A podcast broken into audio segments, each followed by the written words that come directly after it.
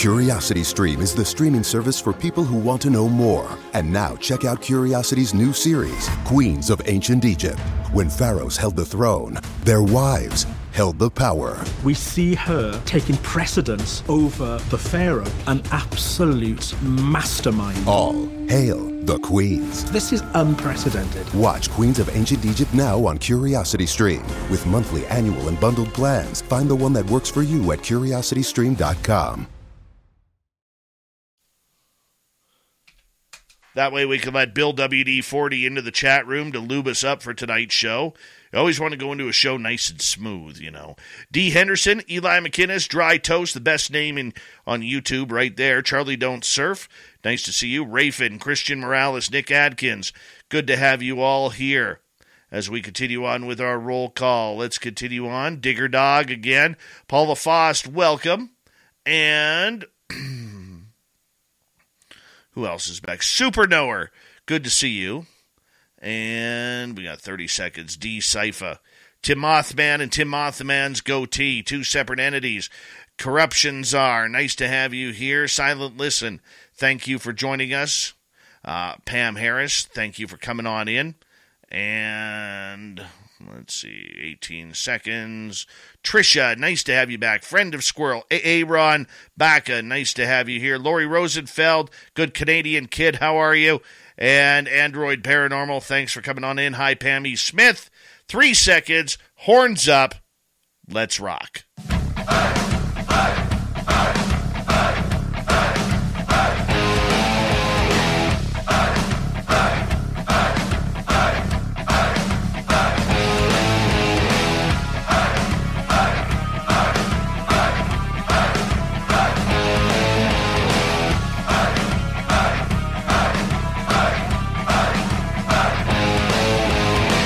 From the mountains of central British Columbia to you listening around the world, this, my friends, is Spaced Out Radio. I am your host, Dave Scott, sitting in the captain's chair of SOR headquarters.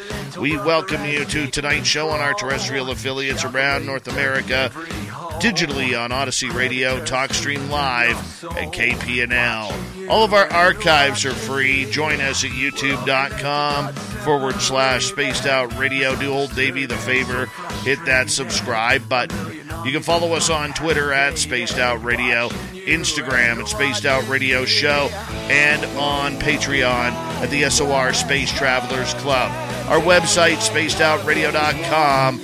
We have a plethora of features for you. Rock out to Bumblefoot, read the news wire, check out our swag. Tonight's show is brought to you by Chive Charities. Help make the world 10% happier by visiting Chive Charities today. You can find them on our website. A great show of information tonight as legendary researcher Grant Cameron not only prepares for another NHL hockey season, but he'll be here to talk UFOs and about the phenomena as well. Then in our number three, Steve Stockton from Among the Missing is here with another creepy story. Then Super Duke from World Bigfoot Radio will round things out with another cryptid report. All right, let's get right to it, shall we? Because we got a lot of things to talk about tonight. Grant Cameron is a legendary researcher and author, former International Researcher of the Year at the UFO Congress, and he became involved in ufology as, a, as the Vietnam War ended in 1975 with personal sightings of Charlie Red Star in Manitoba, in Carman, home of Eddie Belfour. Yeah, that story will be released, and it has been released many a times, but these days Grant takes different paths sometimes. This time, it's about the phenomena. What is the phenomena? Is the phenomena everything? Is it godly? Is it a trickster? Is it brought here? Or has it always been? Grant Cameron is the reason why we do this show, and this is the reason why we bring him back on. Mr. Cameron, thank you so much for coming back on Spaced Out Radio again. How you doing, my friend? Well, thank you very much, Dave. It's an uh, honor to be on night before the big season starts, and uh, I'm not looking forward to too much in the Jets. They had had too much money and so signed two guys that everybody wanted out of here for eight and a half million dollars each for seven years. But uh, we're going to talk UFOs. It's a little more exciting than hockey, so let's uh, let's do well, it. I don't know, Grant, because you know my Edmonton Oilers. I think this is our year. You know, Connor Yeah, McDavid, Leon Draisaitl. You Yeah, know, they always do well in the uh, the um, the year, and then as soon as the playoffs come, they just poof out, as my mother would say. Just hmm well, you know, you, you don't have to be that rude to start this show right now. You know that. You know, I mean, it, it's uh, it's our year, and if any and then we got Lori, Lori from Toronto, the Toronto Maple Leafs. I mean, I know. we we I got know. we got lots of fans here. I Anyway, know we do. Let's, let's do. get to the phenomena. It's more exciting. All right, Grant. Uh, you know, for a number of years, uh, everything seemed to be segregated. UFOs was segregated from the paranormal and the supernatural and aliens and Bigfoot and and everything that kind of goes on in between. But more recently, there have been a number of people who have come out believing that the phenomena is actually everything. Where do you stand on this? Uh, I guess I started to go there in 2012 when I had this download experience that basically said, um, you had that question in 1975. 1975, I had two sightings, one in front of the car the first night. Second night, it came at me and then made a little turn and sort of flew back where it came from. And I was sitting there thinking to myself, what is this? I mean, I thought then it was ET. And um, uh, basically in 2012, I got this sort of download that said, you know, you asked that question, what what was this? What's this all about? And said it was about consciousness. So I sort of made this move away from the nuts and bolts UFO stuff, and a lot of people sort of attacked me for it. Figured I'd lost my my marbles, and now it's more common that people are talking about it. And uh, the more I go along, the more I think that this is all going to be the same thing, and it's all going to end up um, dealing with the theory of reality. I think it's going to be almost what Chris Bledsoe talked about. It's going to end up being a spiritual phenomena, or when you start looking at reality. If you look at um, the example I always use is the uh, the human cell. So in 1665, we discovered the cell, and then in 1835, they discovered that the cell was dividing, and they just said, "Oh, it's just a cell, it divides, no big deal." And then we discovered that the we, the more we learn, the more we realize that the cell is more and more complex and more and more complex. We realize that there's a, a trillion atoms that come in every time a cell divides. Uh, a trillion atoms come in from God knows where, and they all know exactly where to go, the three dimensional spot where they're supposed to go at the right time in the right place. And these spindles form, and then they separate, and and uh, you have three three billion base pair uh, DNA that's formed that matches the other DNA in the in the cell, and this is all done in 24 hours. And there's 330 billion cells in the human body that die every single day. 200 different types of cells, and those are replaced by 330 billion cells of all exactly the same type. And you, the more you look at it, the more you realize this thing is way more complex than it is starting. And that's what's with the UFO phenomenon. The more you look at it, the more you dig in, the more complex it gets, and the more um, the, the more you realize you're getting closer to reality. But the key that I would say is you're never going to see reality. You, it's the old idea that you're always going to be looking at a, a, desktop icon. You're looking at something between us and reality. You can never see reality. All we're doing in science and ufology is we're describing what's going on. We're not explaining anything. We're describing Moses goes down to the Red Sea, takes his staff, he hits the Red Sea, the sea divides, the children of Israel go through, they go to the other side, he goes to the other side, he taps his little staff on the on the water, the sea goes back together again, and it's like wonderful, wonderful, one nice little trick. Now how do you how do you do the trick? You're just describing it, you're not explaining anything. I think the, the one thing that I got a revelation, I don't think I've talked about it since I I've I've talked to you, and that was um, Mike Clelland. Mike I think you've, you've had him on, haven't you? Yes. Okay, so Mike Clelland is the owl guy. He's famous for the owls, and he's got these obsessions and synchronicities with owls. In his whole life, he's got thousands and thousands of people contact him about owl stories, about four four foot owls, and and uh, even Chris Peters, who's the um, uh, the stepson for uh, Barbra Streisand, told me about his five foot owl. I said, five foot owl? He said, yeah. I was sitting in the bathroom. His, his wife described it. And he went running in there and there was this five foot owl. I said, You sure it wasn't four foot? He said, No, it was five feet tall. He was standing on the on the kitchen counter or on, on the counter in, in the bathroom. He went to get his camera, he went back in, the thing was gone. And so th- when Mike Clelland did a, a regression, he was looking at a, a, an event that occurred in Utah he was sleeping on the side of the road and he wanted he had this out of body experience and he was suddenly he was inside the craft and he slipped into this little gray and then he was walking down and he suddenly realized he was this little tiny gray. And he has this sort of encounter where they say uh, you you you agree to this. And suddenly he realized that he had agreed to come into the world and to deal with deal this owl thing. And he got all upset because he said you didn't tell me it was going to be this this bad. It was going to be there's much pain. And he got all upset. And then during the regression it was done by yvonne smith she asked him this question he, he said before the regression he said when i'm under ask me about the owls ask why i'm so obsessed with owls and so she does and this is one of the most insightful things i've ever heard in, in ufology or in the phenomena or in anything he's he, he's she says to him so Mike, what's with the owls? Why are you so obsessed with owls?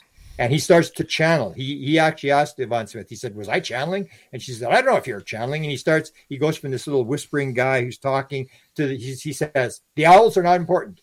The owls don't. The, the owls don't mean anything. The owls are just a symbol. The owls are just a symbol that's attached to a door. It's the door that's important. You're in this little hallway. You go and you see the symbol on the door, and you say, "Hey, why is this owl doing on the door?" And then you go, "Hey, I wonder what's behind the door. And you open the door and you see this vast, unexplored universe behind the door. That's what's going on. Whatever this phenomena is, and I call it the phenomenon of the intelligence, whatever this intelligence is, it's moving us from one door to the next door, to the next door, and you see this UFO in the door, and you say, At Casper, we love all things sleep. So we thought it would be fitting to make a sale that covers, well, everything. Save up to 25% on mattresses and up to 50% on everything else you need for better sleep at Casper.com or a store near you through October 24th. Exclusions apply. See Casper.com slash promo. Airline credit card rewards have helped grow America's travel and tourism industry. In 2022, 15 million Americans traveled domestically using reward miles, generating $23.4 billion for local economies, supporting more than 183,000 jobs. But now Congress is considering legislation that could eliminate credit card rewards and decimate the U.S. travel and tourism industry. Tell Congress to support travel and tourism jobs and oppose the Durbin-Marshall credit card routing legislation. Visit handsoffmyrewards.com slash travel to take action, paid for by the Electronic Payments Coalition man, what is this? My my experience in 1975, this glowing plasma object flew in front of the car, and I go, "What is this? What is this?" It's a symbol on the door. And when I went to the door and opened the door, I realized it got more complex. And then you find they go you another door, another uh, UFO experience, and you keep going. And the more you look at it, the more it's like the cell. It gets more complex and more complex and more complex, and you get closer to reality. But you're never ever going to see reality and that's what I think is going on. So all the phenomena are the same thing. They're all uh, bizarre things that, that they're doing. I, I, I even did the, the lecture when I you had that conference one time. I did the theory of wow lecture, and I've got a book that'll eventually be coming out on the theory of wow. And that's basically what it is. All they want you to do is go, wow, what the hell is going on here? And when you do that, then you you you you explore. And that's how science and, and, and ufology move down the road. Unless there's curiosity, there's going to be no science. It's like Max Planck when he was 1874. He's his professor. He was the godfather of quantum physics. His professor said to him in 1874, "I said, Max, don't go to physics. We've got it all figured out. There's going to be nothing to do." And that was 1874. And we always have this idea, oh, we've got one more piece of the puzzle to put in. My experience is the more you look, the more complex it gets, and the more magnificent it gets, and uh, that's basically what I think is going on. So they're trying to get you to go, wow. They're trying to get you to go to the door. They're trying to get you to open the door. And then you realize the universe is much more complex and much more complex. And you just keep going on and going on. And that's how science advances through curiosity. Curiosity makes you explore. If there's no curiosity, there's no exploration and everything shuts down. They want you to be curious. They want you to move along and explore. I want to ask you this Is the phenomena God? Is the phenomena godly? or well, is it something completely different? Okay, I that, that's where I go to the the idea that I have this the the right brain left brain, which I think is a key thing that ufology and science leaves out is the idea that left brain is rational analytical thought. It's the idea that there are there are objects, there's separation, there's me and you. Uh, the right brain, the female right brain, says everything is one thing. This is this mystical idea, the the the oneness of everything. Everything's connected, everything's alive, and everything's conscious. So the left brain wants to set everything up as nouns. So there's me and you. There's the good Jets and the bad Oilers, and uh, the referee is is picking for the playing for the Oilers, and he's paid off, and you guys are dirty players, and and it's that's the left brain, the left brain, and everything's a noun. So you have one big giant noun called the universe, and then you have another noun. It's made up of smaller nouns called galaxies, and smaller nouns called planets, and and and smaller nouns called you know objects and atoms, and, and you go down and down and down. Everything's an object. Everything is is separate from everything else, and it, it, it's all in, uh, inert.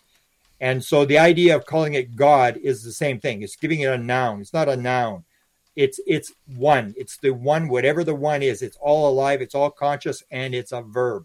There is no nouns. It's all just one thing. It's like when you fall into the water and you you drop down into the water and that we are in the water. We're very deep into the water. We're in the dark darkness of the water and we can't see anything. And then from time to time someone will have a ufo experience or a, a, a channeling experience or a near death experience or whatever and they'll suddenly float higher into the water and they'll they'll be able to see more because they're closer to the surface and there's more sun.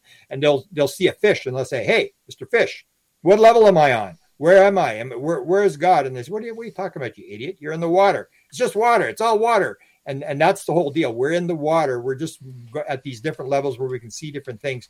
And uh, god is is is not a noun. It's it's what it's all made of and it's this concept that it's all alive it's all consciousness it's all one thing. And we are part of it and we may be we may be god ourselves. So god is is a, is a verb.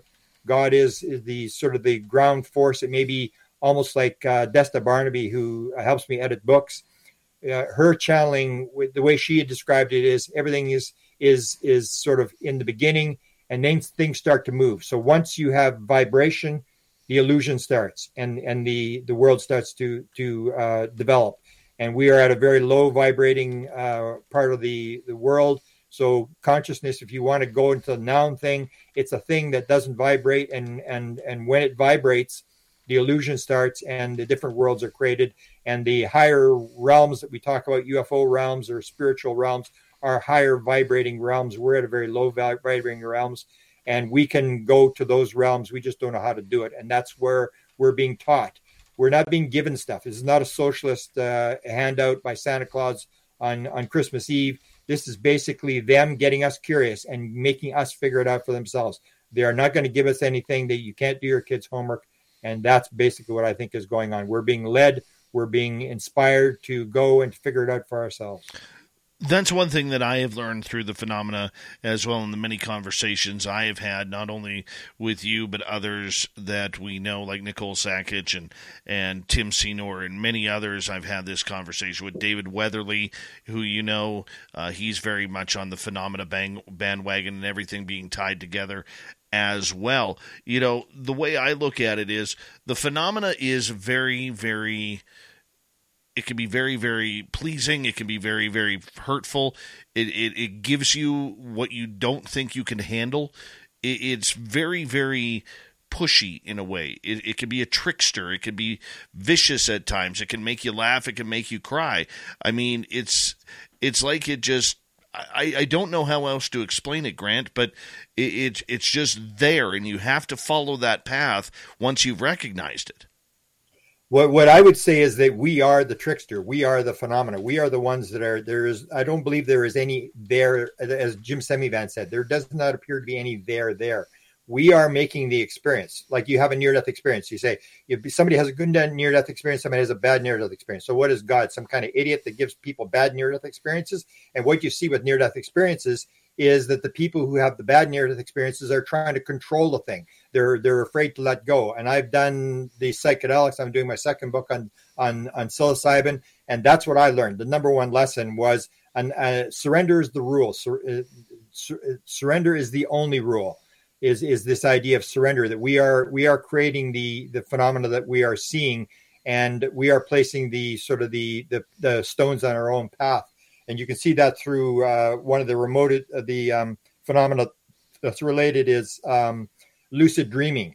That was done at Stanford University, where they taught these students how to go into a lucid dream, and they would they what they would do in the lucid dream. Once they were realized they were lucid in a dream, they would move their eyes from left to right, left to right, to left to right, and this would pick up on. They had them on an EEG, and they would pick this up. They would see the the EEG going back and forth, and they would realize the person is in the dream, and they would give them tasks to do. And in there, they, this is where this idea was that we create, uh, as Seth, the first channeler from the New Age movement, said, you create the you create the uh, everything around you. You manifest everything around you. There is no other rule. And that's in lucid dreaming. That's what they found in the lab at Stanford was that if you see an evil alien or an evil spirit or whatever in a lucid dream, do not run away. If you run away, you're in a lot of trouble. Same thing happens in psychedelics. Go towards it, be curious, give it a big hug and kiss, and it will turn from an evil alien into a positive being and give you a message we are the ones that are controlling it. We are. I don't think believe there's any out there out there, and that's what Jim Semivan said. And Jim Semivan, you got to remember, Jim Semivan got the the actual briefing. I said that back in 2016 already. I was told who briefed him. I told when he was briefed. I heard that whole thing, and he's now confirmed that he got an, a classified briefing, and that's what he's saying, and that's what the government is basically saying. Yes, this phenomenon is real, and we haven't got a clue what's going on. So you have that sort of thing, and you talked about this thing about the trickster uh, Jim Semivan talked about that as well, which is is very insightful. He said um, the, the phenomena drags you along. The, the the phenomena he's he's really mad about. It. He said, I, "I can't stand this." He said, "They they take you along, they tease you, they lie to you, they move you along, but they never take you home to meet the family." And that's how it works. It's like they're not going to finish it off. You, they take you along, and they're trying to keep you on the edge of your seat all the time, where you keep going they're never going to hand it over. They're never going to land on the White House lawn and tell us what's going on. That's what we do. We go into a foreign country and we say, We're here to bring you freedom and democracy, Jesus and McDonald's. And next thing you know, they're pointing guns and telling us, Get the heck out of here. Leave us alone. Who the heck do you think you are? That's the way we do it. They're doing it the other way. They're they're just trying to drag us along with curiosity and make us figure it out for ourselves. And uh, that's why we came here. We came here to learn. We didn't come here to get handouts. And uh, that's uh, basically sums it up for me. And and that's where I listen to these people at, at the at the high end. I always said these aviary guys, whether it's Kit Green or Hal Puthoff or Jim Semivan or Bob Bigelow, I said, I don't care what you think about these people. Listen very carefully to these people because they're basically telling you what's going on. From time to time, it'll slip. And that's what they asked Bob Bigelow. Bob, what was it all about? Skinwalker Ranch. You owned it for 20 years. What was it all about? Without missing a beat, he said immediately, it's all about messaging. It's about messaging and games. It was games and messaging, and that's what it's about. It's about giving us a message. It's about leading us along, and, and we're here to figure it out, and we're here to to learn stuff. We're not here to get stuff and uh, to uh, be given stuff. This is not Santa Claus. This is like a like a school. Well, you know what? I, I think that we are being schooled as we got about three minutes to go, Grant. I mean, the question is, what is this schooling about? Is it about trying to bring ourselves to a higher consciousness, to bring ourselves closer to spiritual purity? What do you think it leads? Well, I think it's all the, the, the idea of Maya, the, the Hindu idea of Maya, that we are we are in this thing. We're learning lessons. We're um, I had the, this uh, whole uh, I did an interview with a guy. Uh, there was a one guy in a float tank. The one girl was from Edmonton, your favorite place there, and uh, she was a, a, a, regressionist. And then there was a girl who had a, a near death experience that got thrown off a motorcycle uh, face first into the. Airline credit card rewards have helped grow America's travel and tourism industry. In 2022, 15 million Americans traveled domestically using reward miles, generating $23.4 billion for local economies, supporting more than 183,000 jobs. But now Congress is considering legislation that could eliminate credit card rewards and decimate the U.S. travel and tourism industry. Tell Congress to support travel and tourism jobs and oppose the Durbin-Marshall credit card routing legislation. Visit handsoffmyrewards.com slash travel to take action. Paid for by the Electronic Payments Coalition. Experience the joy of home suite hosting with help from Ashley. Get your home ready for company with guest approved essentials now starting at just $999.99. And right now you can save on accessories store wide to finish every look. Plus, take advantage of low monthly payments with 60 month special financing in store only. Visit your local Ashley store to shop and save today. Subject to credit approval. No minimum purchase required. Minimum monthly payment, down payment, tax, and delivery required. See store for details concrete. And then uh, Roland Griffiths, who uh, the, ran the the psilocybin research, has now talked about this as well. Is that you get to this thing where you suddenly realize everything is perfect, everything is exactly the way it's supposed to be. And the, the missing component is that we agreed to this. We agreed to come in here and we agreed to do certain things, and that it's all going along the way we planned it. And that when we die, we end up in the situation where we go in front of a council and they say, How did it work out, Dave? How did it work out? And you can't bring up Hillary Clinton. You can't bring up the mother in law. You can't bring up the dog that ate your homework because they're going to go, Time out, time out. This is about you. It's got nothing to do with anybody else. You planned this. how did it work out? And that's what we're in here. We're in here to plan to, to learn whatever lessons we are. And you and I have some sort of lesson to teach people on UFOs and, and reality and that sort of stuff. And I, I always say it's like uh, people uh, consider life to be a, a, a, trial. I say whatever happens, you and I got to play in the Super Bowl. We got to play in the Stanley Cup every single day. We're in the Stanley Cup playing the game, and uh, we couldn't ask for more. And if you appreciate what you've got, and you'll do the best you can to do whatever job you came in here to do. That's all we got to do is figure out why did we come here. What do we, you know, what question are going to be asked when we leave, and why are we here, and are we doing what we said we were going to come here to do? Well, you know what? The question is, what are we supposed to do? Because I think for the most of us, the minute the phenomena hits us, we don't really know how to react. As we got about a minute to go, Grant. Well, again, this comes down to the, the, whole idea that if everything's perfect, everything is going exactly the way it's going to be. We we get into the left brain mode where we say, what what what should we fear? Who can we blame? And can we make some money from this? And and that's not the way it works. It's it's about the fact that everything's going exactly the way it's supposed to be going, and that you're probably doing exactly what you're supposed to do. And you look at things that you're doing and realize that this wasn't chance. The, the fact that you're running the show is not chance, that you probably planned to do this. And you and I had an agreement before we came into the world. And we said, hey, I'm going to do, I'm going to work, we live in Winnipeg. You're going to live in, in God's country in Vancouver there. And you, you're going to do a show and I'm going to do write books and we're going to do this. And we had this all planned. And I don't think uh, a lot of stuff is, is, we believe in this random world that's all random. And you start looking at the cell, the trillion atoms that come in to form a second cell, and within 24 hours and stuff like that. I mean, that's absolute nonsense. I mean, this that, this is all happening by accident. This is absolutely in, insanity. The more you realize, the more you look, the more you realize there's no chance that this is, is random. This is very, very complex, and it's getting more complex as we go along. Well, Grant, I'm going to get you to hold on right there because we have you for another 90 minutes here on Spaced Out Radio. Grant Cameron, legendary author and researcher, breaking down the phenomena. What is it? Do you believe in it? Would you believe it's everything or nothing at all? Or maybe it's both. Spaced Out Radio continues Grant Cameron right after this. Don't go anywhere.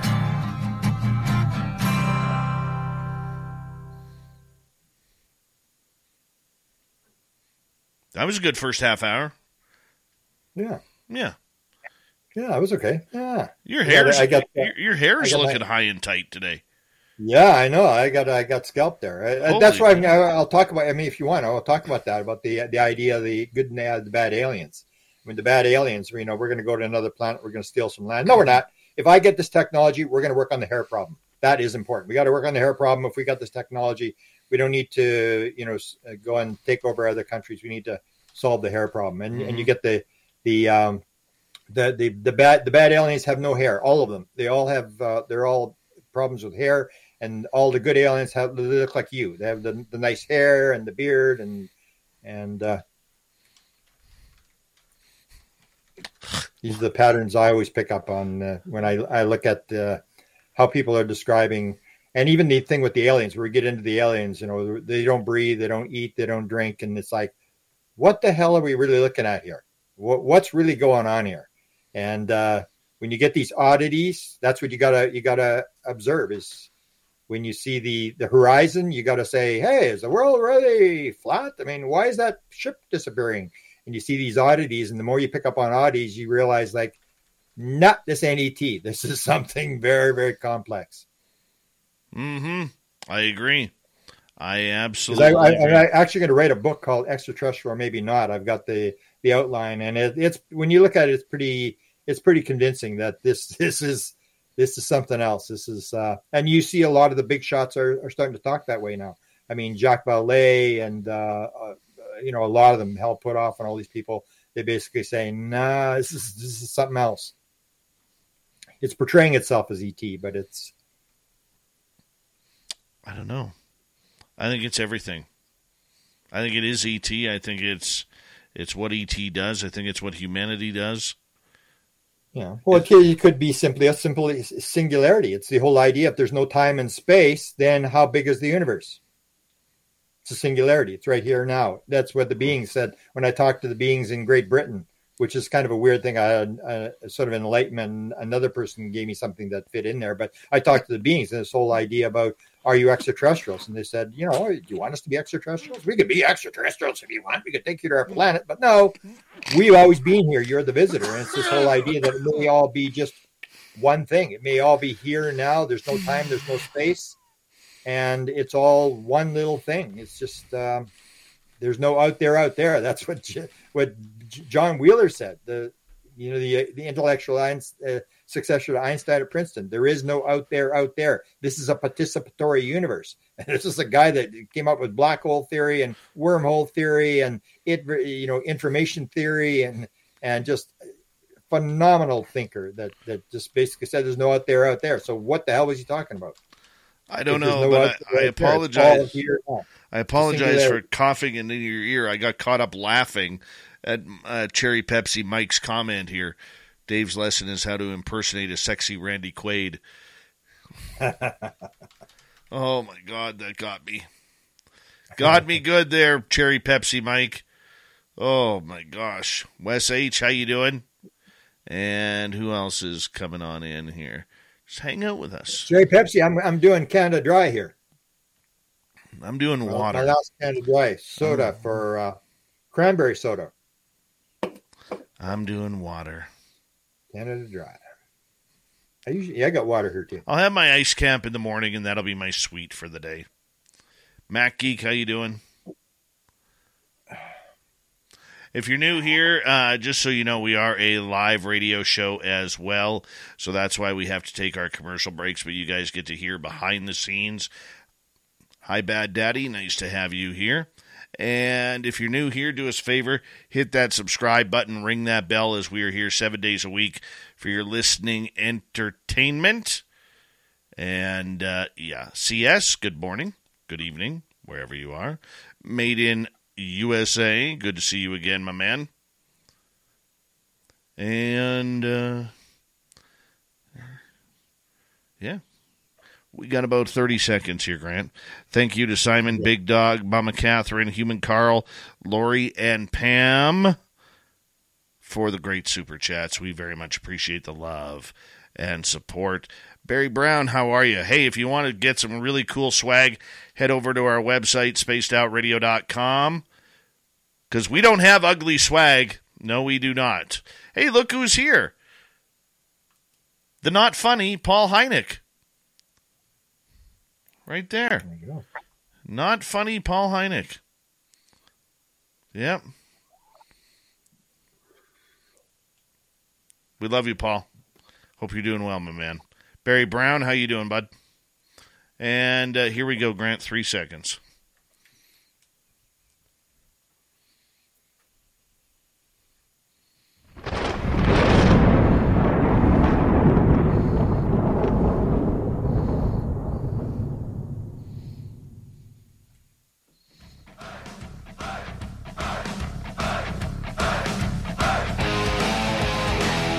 Second half hour of Spaced Out Radio is now underway.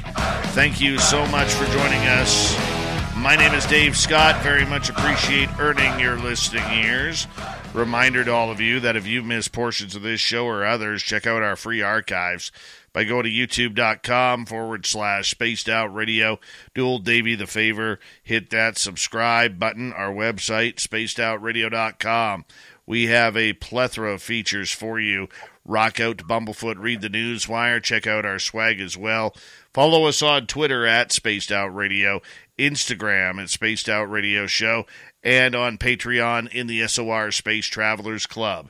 Here we go, second half hour with the man, the myth, and the legend, Grant Cameron, UFO researcher and author. We are talking about the phenomena. So, Grant, we're going to get right to it. Where do you think the phenomena comes from then? Is it just all around us? Is it, are we born with it? Is it internal? Is it human? Well, again, uh, I say it's a verb, and if there's no time and space, then it's a singularity. It's all here and now. There's no out there, out there. As John Wheeler, the intellectual successor to Princeton, at Princeton to Einstein, he said, There's no out there, out there. This is a participatory universe. We are creating the universe as we go along, or as Seth said, you manifest everything around you. There is no other rule. That's the kind of stuff that really throws people off. It's like, oh, get out of here. Like, I mean, this is insane. The idea that this this simulated universe idea that you you met you you're seeing what you see, and when you when you turn away and, and don't look at it, it it it's not there anymore. That's the kind of stuff where that's where we're headed. We're headed into this simulated universe idea that it's all one thing and it's all a thought. It's a giant thought. Experience the joy of home suite hosting with help from Ashley. Get your home ready for company with guest approved essentials now starting at just $999.99. And right now you can save on accessories store wide to finish every look. Plus, take advantage of low monthly payments with 60 month special financing in store only. Visit your local Ashley store to shop and save today. Subject to credit approval. No minimum purchase required. Minimum monthly payment, down payment, tax, and delivery required. See store for details. As a roofer, I'm always on the go, so I need to be able to get things done from anywhere. That's why I partner with Beacon. With the Beacon Pro Plus app, I've got the brands I depend on, like CertainTeed Landmark Pro, right at my fingertips. It's like having my Beacon rep in my pocket 24 7. I rely on Beacon because I never stop building, and neither do they. Now through November, purchase CertainTeed through Beacon Pro Plus and earn up to $750. Beacon, always building. It's like Maya. It's the illusion. It's uh, the the the physical universe. I think in the end will will fade away. It'll be like uh, the illusion that we have that things are solid when we know that it's like ninety nine point nine nine nine nine nine nine nine nine nine nine percent space. It appears to be to be uh, real, and that's the the problem we have is we're relying on on uh, perceptual reality on what we see and perceptual reality has always been wrong every single time. We thought the world was flat because it appeared to be flat. It makes sense, it's flat, but it turned out it wasn't. It looks like the sun's going around the earth. It, that's the way it appeared. Perceptual reality, it was wrong. Everything was solid. That was wrong. And it's just every time we go along, and the more we learn with science, the more we realize that everything that we realize that we believed is basically wrong, and that it's going to be this really weird world where it's the, they're playing aliens, we're playing humans. Uh, you may be an alien next time, and it's all it's all thought. All the world's a stage. All the men, women, and aliens are but actors. They have their entrances and exits, and each man plays many roles. So it's this whole idea of what is reality. So I, am working most most mostly, I guess, I would define my work now is the search for reality. What is actual reality? What is really going on uh, beyond you know counting how many red ones, how many green UFOs there are, and all this kind of stuff. When you start looking at the, the whole reality, you start to understand that it, it's very, very complex, and it's not what we think it is. It's it's going to be built on things that are that are um, indirect, uh, almost like the. I remember when I was in university, first year university, uh, the astronomy professor said uh, prove to me the world is round. And everybody tried to do it. And there was no way you could prove to the guy that everything is wrong because people can say, oh, the world is wrong because there's pictures. Well, if there's if the world is wrong because of pictures, well, then UFOs exist because they, they have pictures of UFOs. Astronauts said the world is round. Well, astronauts also say uh, Edgar Mitchell said that Roswell was real and, and there's crash flying saucers and stuff like that. So you, you can go through and you can you can knock them off one after another. And basically, uh, a lot of it is faith. We're believing things because of things we were taught. And um, I had the the I guess the the um, the good fortune to see a UFO because um, if you don't see a UFO, I can see that you're going to be skeptical because I even when it comes to like death, when my father just before my father died, he saw his his uh, father, and he didn't tell me about it. But I yeah I think of the story, and I, but I still in the back of my head I said I don't know if that's really true. If they, he really did, maybe he saw something else or whatever. But when you see it yourself, that's when when it comes down to actual reality. It's what you see. It's not what what what you hear because what you hear and what you a- a- analyze is left brain. And I found when when my mother died, that was one of the things I discovered. I was looking when my mother was dying out of five, real bad five weeks as, as, she was dying in the hospital. I was there all the time. And um, the thing that that occurred to me was I suddenly lost my faith. I suddenly, because I'd spent my whole life working on death and dying, and suddenly I'd lost my faith. And then I say to my mother, Mom, it's going to be okay. And I'd tap her on the head. She couldn't talk anymore or anything like that. And I'd say, It's going to be okay. And then I think to myself, At least I hope so.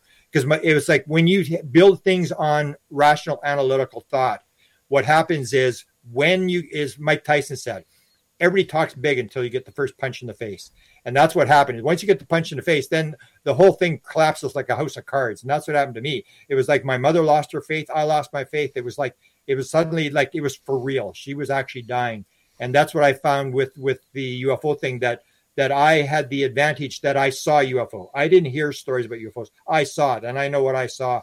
And the same as I had a download experience. So I know download experiences are real because I had the experience. And so you have people who are describing things based upon left brain, look in the past, what, what kind of material have you got, what have you read, and stuff like that, which all falls apart, or actual experience, which is why you've got to listen to the experiencers because they're actually having the experiences. Everybody can say they know what's going on based upon logic and, and rational analytical thought and stuff like that, but that doesn't count. It's the people who are having the experiences.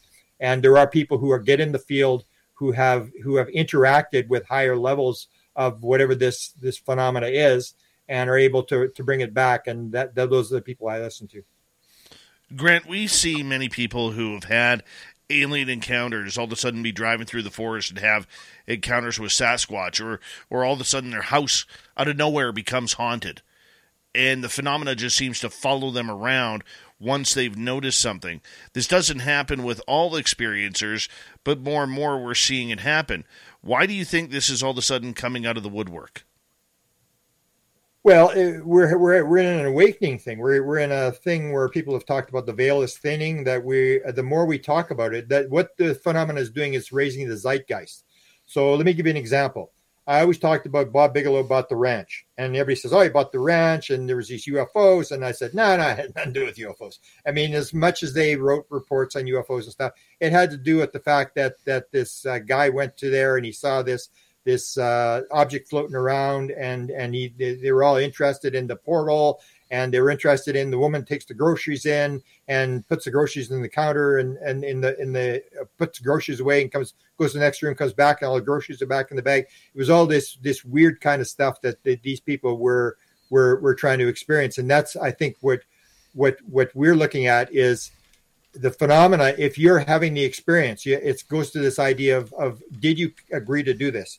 So if you agreed to do this then this ain't happening by chance the fact that you have this experience and people will always say this they'll say oh i have this experience. I don't think i'm i've been abducted. I think i'm just talking to aliens. I, they come in my dreams and, I, and then i go oh, okay did you anything else weird happen in your life? And they go oh yeah when i was a kid this happened.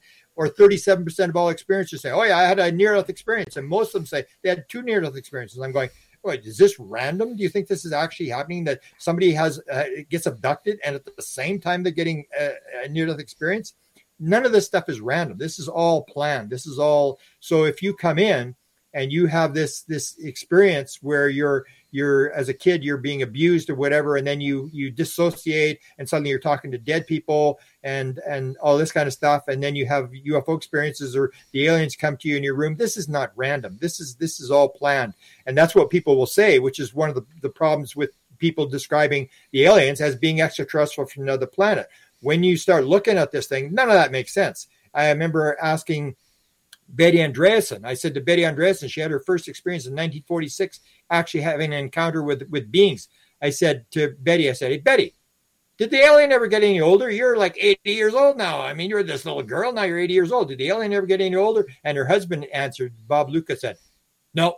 But aliens live a long time. It's like this left brain's trying to justify this. Oh, aliens live a long time. You can ask anybody. Did the alien ever get any older? Nope, nope. The alien never got any older. And then you, you, you talk to people. I think it's 25% of all people out of the 4,200 that were done uh, talked to by free that said 25% said they had a, a, an encounter with this being in a last lifetime. I mean, if the alien never gets any older, and if it was in your last lifetime, what are we looking at? What's really going on here? It's like you start looking at this stuff and it, it starts to really get really weird and you start to realize this is not what we think it is. It's, it's, and so you got to look at all these events and say, is this a random event? Is this something that I brought on? Is, is this something I'm, I'm, I'm part of it? And that's where you see these experiences. not everybody has the experience, but when you get people like Chris Bledsoe or, or, uh, you know, Sherry, Sherry Wilde or these people like that, when they get it, they're getting it in spades, and that that's not that's not by chance. And then you you take a look at the the whole event where uh, Uh, Sherry Wilde believes it's a random event. And then she says, I suddenly one day, she says, I'm sitting at the computer and I, I wake up and I'm at my computer and I'm wake and I go, what, what am I doing? I wake up and she looks at her, t- her computer and she sees this typing. She goes, I never have the word program. What, what's this typing all about? And she looks, Oh no, we're not going there. No, we're not doing. And it was her experience. She started to write her experience. And then she said, I'm not doing it. Nope, nope. And then Dawes says to her, she can hear Dawes say, Timing is everything. Timing is everything. Yeah, this is the time. She, I'm not writing your damn book and you start to see this thing that the being is actually saying, Sherry, have you forgotten the promise that you made? That was the book she wrote, The Forgotten Promise. Have you forgotten the promise that you made? You came into the world and you promised to do this. And then she tells this bizarre story. I always get her to tell the story about being in the car. I said, Sherry, tell the story about the being in the car with the with the screen. And she says, I'm driving along, and suddenly there's this screen in the, by the car. And she says, What are you doing? I got to drive. I, can't look at it looking at this screen. What are you What are you showing me? She stops. She says, What are you showing me? Oh, this is the first scene to your movie. And that's what the, you see this whole idea that people are being driven. They're being told to do this. I'll ask lots of people. Nancy Tremaine, who I helped publish her two books. I said, Nancy, I said, do, do, you do you think that you were told to write the book? Oh yeah, she and she starts describing it. People will say this all the time. Oh yeah, they're they're telling me to write a book. They want me to talk and and this sort of stuff. And uh, you, you get this idea that this is not a random experience. That whatever this phenomena is, it's trying to raise the zeitgeist. So you have you have experiences where nowadays, uh, say go back 100 years nobody knew what ufos were. The word didn't exist. Nobody knew nothing about ufos area 51 nobody knew anything about area 51 uh, nobody knew anything about near-death experiences. And what you have is these experiences. So the phenomena has all these people with near-death experiences and all these people start seeing it. And area 51 and ufo sightings and near-death experiences. All these near-death experiences since we invented, invented cpr in the 1950s and uh, trauma medicine in the 1960s, and you get all these near death experiences. So now you have a zeitgeist that's completely changed. You may not believe in near death experiences. You may not believe in Area 51. You may not believe in UFOs, but everybody in the world, you can go to the darkest corners of the world. They know what, and Skinwalker Ranch. You know what Skinwalker Ranch? You can go to China. Skinwalker Ranch. Yeah, I know what that is. And that's what they're doing. They're raising the zeitgeist. And that's what Max Planck says. The the, the, you do not. Con- what if you could choose a medical provider who makes you the priority? A provider who truly listens to your concerns, answers your questions, and explains your treatment. A provider who sees you as more than just their next patient. For more than 50 years, physician associates have been going beyond for patients, providing high quality care that's as personal as it is comprehensive, giving you the confidence that when you see a PA, their only priority is you. Learn more at PA's gobeyond.com. Convince your opponent that you're right by convincing them they're wrong. It, it, science advances when your opponent dies, and the new generation is not offended with the idea. So that's what's happening. Is they're raising the zeitgeist where all these things are happening, and then you go to the like Nicole Sackage's young kid, say, "Hey, man, Will, do you believe in uh, ghosts? Do you believe in this?" Oh yeah, I mean it's the old people, and that's what happens. The old people die out, and the new generation will come, and the zeitgeist is being raised. The consciousness is being raised, where everybody knows what a near-death experience. Even with psychedelics, people like I just heard a, a podcast today.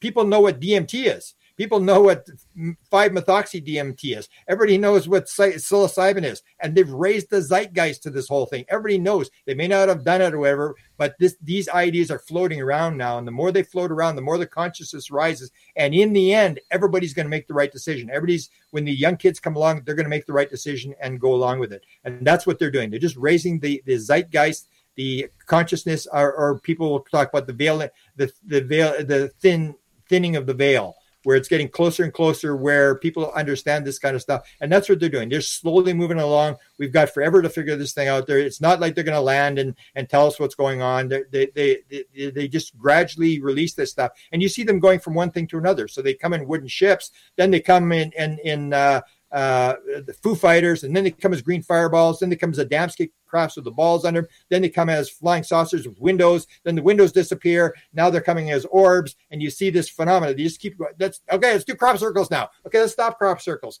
or the, the ground traces. Like people don't realize this. Ground traces were big when I wrote my first book in 1975. Ground traces, they haven't been a ground trace. There has not been a UFO that landed and left tripod marks and burnt out the ground for 25 years. It doesn't happen. Same as the nuclears. oh, the nuclear, are interfering with our nuclear weapon silos. I said to Robert Hastings, Hey, Robert, when was the last nuclear weapon thing? He said 2010. That's like 13 years ago. And before that, you the ones that people are talking about are going back to the 1960s. These are phenomena that happen. They do it and then they go on to something else and they go on to something else. And they just keep changing the phenomena all the time to keep us interested.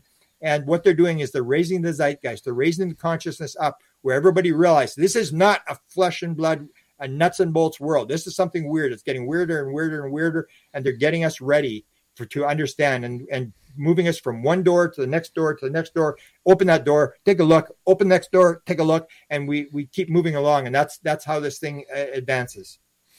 Grant Cameron is our guest tonight on Spaced Out Radio. We are talking about the phenomena what is it all about? How does it affect us? Grant, you mentioned children. I even look at my own children. You know, they believe in ghosts. They're seeing things. They're seeing objects. They're seeing different opportunities. And they're kind of like shaking it off their shoulder, like, yeah, it's, it's all part of the game. It's like we're we're supposed to believe in this. We're supposed to not fight with this. Do you see children? You know, I'm saying between say the ages of of zero and 15 years old, being more leaders in this field in understanding what the phenomena actually is. Yeah, that's what sort of thing happens, and and whether whatever it is, it's like you even had go back to when was it to be the 1970s uh, near death uh, research on on death. There was almost no discussion whatsoever about reincarnation now it's like a common discussion but that was like an eastern idea. But with the the internet which i i'm writing a book called the gifts. I'm actually editing it right now called the gifts where i talk about things that we think were random that they just came along and you start looking at where computers came from where the internet came from and you realize this may have been given to us. That's because the first guys that invented the computer back in the 1960s they called it the intergalactic communication network 1962 this is the guy that invented the mouse that invented the the idea of having a, a screen that had the typing on it and you sat at a at a little station you had your own little computer and stuff like that. That's what he called it the international the intergalactic uh, communication network. And you you see the, the the phenomena doing these weird things where they give us uh, like the internet is basically like the akashic record. So it's now even with uh, i'm using chat gpt uh, the the ai to edit my manuscript and and you see this whole thing where you can sort of have a chat with this thing and it it just sort of links into this stuff and and pulls everything out of the you can get anything you want. And that's we didn't have and in our day you had to go to the library and look stuff up. You had to figure stuff out. Now you just go to google. I'm, i talk to my google my my, my uh, phone all the time. Hey google uh, ask this question or that question. But i did find there's a problem with ai people talk about ai and i can warn people watch out for ai because ai the the, the internet ai uh, is actually not linked into the internet and what they use is Wikipedia. And anybody who knows the whole thing about Wikipedia knows that it's run by skeptics. They could they this the skeptical guerrillas or whatever they call themselves. And if you can you you end up with uh, like Rupert Sheldrake, a, a pseudoscience, and they, they'll use the word pseudoscience. And I, I was actually working on my manuscript. It's kind of funny. I'm working, and I mentioned Roswell in my manuscript, and I was editing it, and then I'm reading it over, and all of a sudden, mogul balloon. What the hell's mogul balloon? I never said that about the mogul balloon, and that comes off Wikipedia. So they were starting to stick this in. So then I have to make my, when I do the prompt, I say, do not use the word uh, pseudoscience. Do not use the word mogul balloon. And you got to realize that they're pulling this stuff off, uh, off of Wikipedia.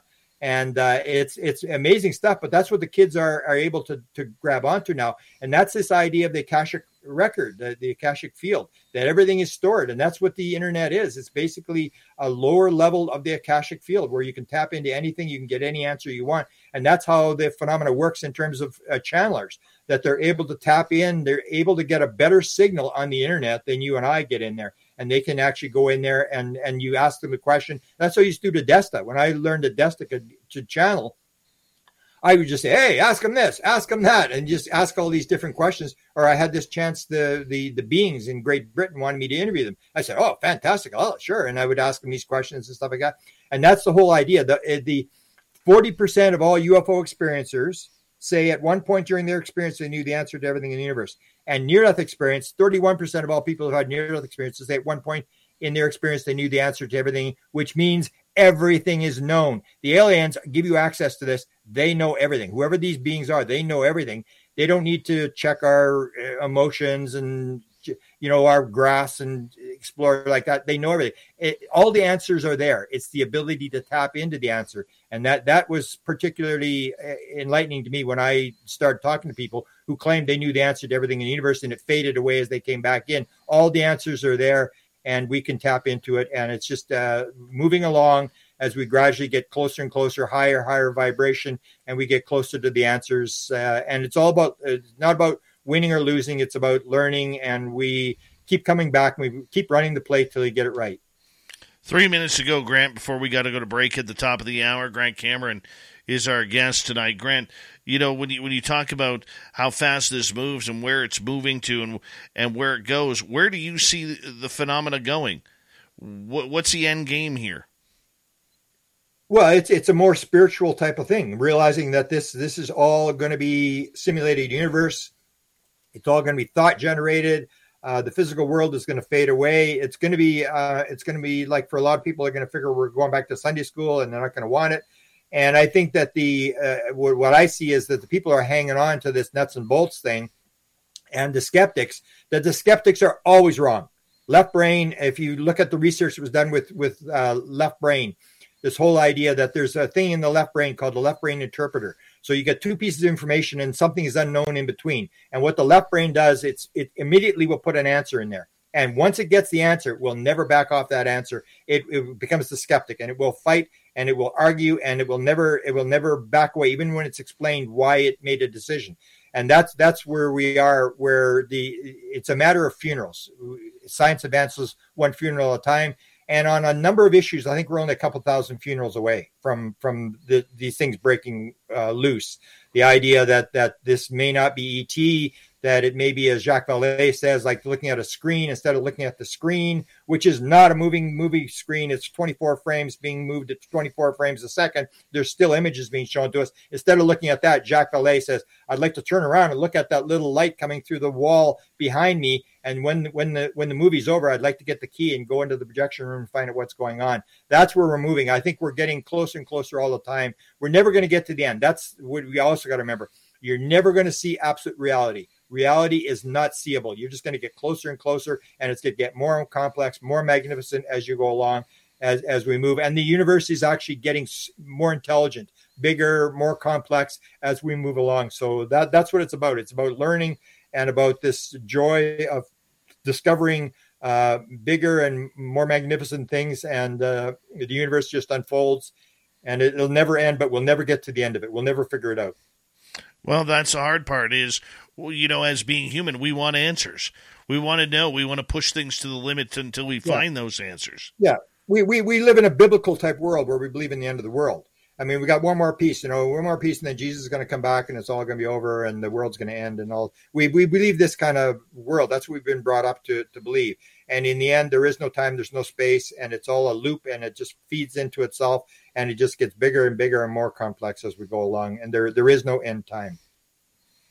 And even if we do destroy the world, we come back somewhere else. You keep running the play till you get it right. It doesn't really matter whether we destroy the world. People get upset when I say that, but that's true. I mean, it doesn't really matter what happens and what we do. It's all about lessons. And the, when you do things that are stupid, your lessons get tougher and tougher and tougher, and the, the, the temperature gets warmer and things happen. And and it's just different lessons. You get easier lessons or, or harder lessons depending upon what you input into the system. Grant Cameron is our guest tonight on Spaced Out Radio. We're one hour down, one hour to go here on the Mighty SOR as the legendary Grant Cameron, author and researcher, joins us tonight to talk about the phenomena. And eventually we will get to some UFOs. Not as Winnipeg Jets, though. Might be a tough season for them. Not my Oilers, though. We're going to win the Stanley Cup. Yes, the hockey banter starts and we only got eight months to go until we see the finish. Spaced Out Radio continues right after this with Grant Cameron. All right, boss, we got six minutes. Six minutes. Jets are tied for first place right now, man. What are you talking about? That, that's the whole thing about reincarnation. Hockey's like reincarnation. Oh hell! You get to start over and over again. You start in first place again every year. Every year. Yep. You're playing for a draft pick. That's all I'm saying. And hopefully it's a top 10. that's that's the only thing we can get is draft picks. Otherwise, nobody wants to stay here. We got to get the the draft picks who have no choice but to come here. Mm-hmm. Otherwise, nobody wants to come here. That's our big problem. We couldn't trade Hellebuyck and Scheifele because they they basically nobody nobody wanted them. They we were the only ones that could take them. Grant, I'm going to put you in the green room. I'll be right back. Okay. Okay. Have a good one. Be right back, people.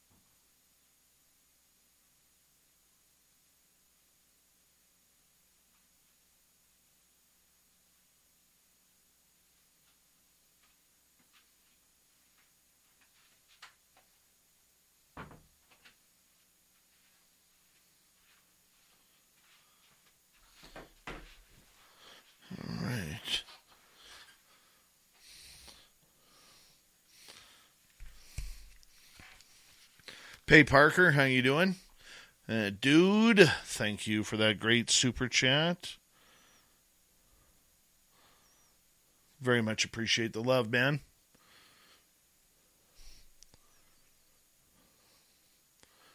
Who else has joined us? Let's get Grant back in here. Bowling. Bowling. You're gonna man. go bowling. You have bowling alleys there? In- I we have a five pin. We have a five pin. That's how old yeah. school we are. Well, that's the thing. America, that's America's into bowling. Canada, it's hockey. I don't think we. Uh, maybe we have one 10 pin lane left. Maybe I don't know. I don't know. Major Lee, how you doing? TMI, how you doing? Guero, how you doing? Welcome to SOR chat.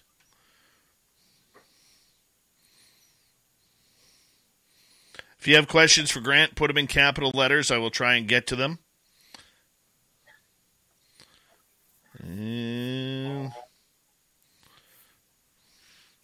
Look at look at look at this guy. Look at this joker. We have too many Canadians on this show already.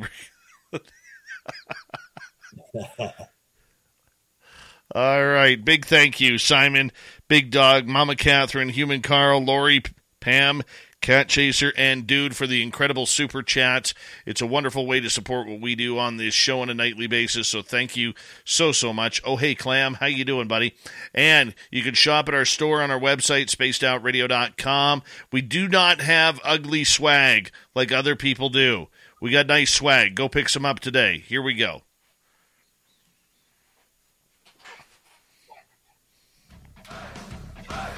You're listening to Spaced Out Radio with Dave Scott.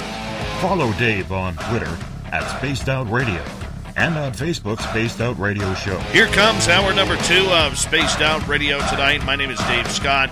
Very much appreciate earning your listening ears wherever you are on this beautiful planet we call Earth. Hello to everyone listening in on our terrestrial affiliates around North America, digitally on Odyssey Radio, TalkStream Live, at KPNL. All of our archives are free. Please join us at youtube.com forward slash spaced out radio. The only thing I want hit that subscribe button. The Desert Clam has set the password for tonight in the SOR Space Travelers Club. Bagari. Bagari is your password. Use it wisely, space travelers, as the clam sets the password each and every night right here on Spaced Out Radio. Our website, spacedoutradio.com. We have a plethora of features for you. Rock out to Bumblefoot, read the news wire, check out our swag as well.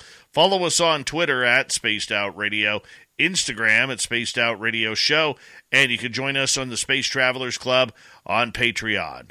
Here we go, another fast hour coming up with Grant Cameron, author, researcher. We are talking about the phenomena. What is it? What's it all about? Grant, thank you so much for being here. Well, thanks for having me on. Before we get to some UFO chatter, I want to ask you d- with everything you've learned about the phenomena that it just is, and that's probably the easiest way to put it, does that mean, or have you concluded that we are in a, some sort of simulation or matrix that we are living in? That's that's where we're headed. That's where um, I think all the arrows are pointed towards that kind of world, whatever that is. People, uh, where I disagree with people, they sort of make it look like a computer and somebody's running the computer. Uh, I don't think that's the thing. It's it's this idea that it's always been alive. It's it's this uh, singularity that's um, that's conscious, alive, and everything's connected inside of it. Uh, that's where we're headed in that direction. It's it's away from the nuts and bolts thing and that's where I, I bring up the whole idea about the aliens that when I, am writing this book when you start looking at the aliens it really starts to get strange. I mean as as david jacobs points out you get the aliens who do this this mind uh, thing where they look in the eyes and they're like one inch away from your face. And he asked them all could you could you sense could was the alien breathing? They said no the alien wasn't breathing. The alien ain't breathing. We got a problem here. Some, something's going on this.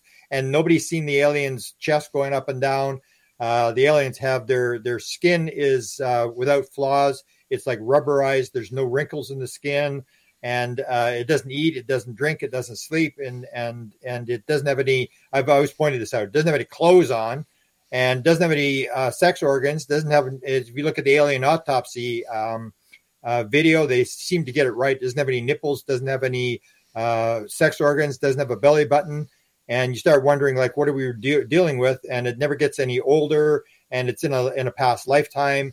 And that's when it, this whole nuts and bolts thing starts to collapse and you start wondering what what are we really uh, what are we really dealing with? Or even the uh, the um, the abduction phenomena where there is an event taking place. But when you start looking very closely at the people who are having the events you start to see mike clelland says i'm out of my body I'm floating above the craft, and now I'm in the craft, and I slip into this little alien, like a suit, a gray suit, and I slip into the suit, and suddenly I'm a gray alien. and you get uh, Betty Andreasson talks about coming back to her, her um, trailer after and she there were six books written on her abduction experiences and she comes back and she says i go into the bedroom and i'm sitting on the side of the bed and uh, ron johnson who i've uh, interviewed numerous times said um, all the time out of body experience the guy that runs MUFON for Japan, 22 experiences with the Greys in 2022. He said every single one of them was out of body experience. He had learned how to do it, interact with the beings, and that's the thing. You, this whole idea that it's not what you think it is. There's a there's an abduction event taking place, but the, that it starts to explain how can you go through windows and walls because it's not a physical event. It, you're taking there's a physical uh, thing on the other end where it's it, you can have bodies bar- marks on the body and all these kind of things. But in terms of the the event, you start wondering what are we really doing here and, and what's really going on. Or um, somebody asked a question about the, the conscious craft. I wrote the book called um, Alien Sky Pilots. And I look at this whole thing of these 35 people, 36 people that came to me, just sort of all appeared out of nowhere, all telling me these stories about flying the craft. And the first woman that came to me, I thought she was absolutely insane like you flew the craft, come on. It's like, yeah, it makes no sense whatsoever. You're 75 years old. Like, why would let you fly the craft? She says, well, you know, it's it's flown with consciousness. And, and when she said that, I went, what, what? Because I had had this consciousness download. And that's why they put me into connection with this woman. And that's when you start seeing this whole idea that people on board the craft start to explain, start to describe stuff that does not happen in the physical world. It is not the physical world. Otherwise, it still wouldn't be happening. What they'll say is, for example, they'll go on the craft and they'll say, I could see him 360 degrees. That's out of body experience. Anybody who's in an out of body experience will say, I can see in 360 degrees. That makes no sense. If you're going to make up a story about being on a craft and being abducted, you're not going to say, I could see in 360 degrees. Chris Bledsoe, piles of them, all tell the story. Uh, Terry Lovelace tell the story. We, we saw the craft is 30 feet on the outside. They went inside the craft and it was like the size of a football stadium on the inside.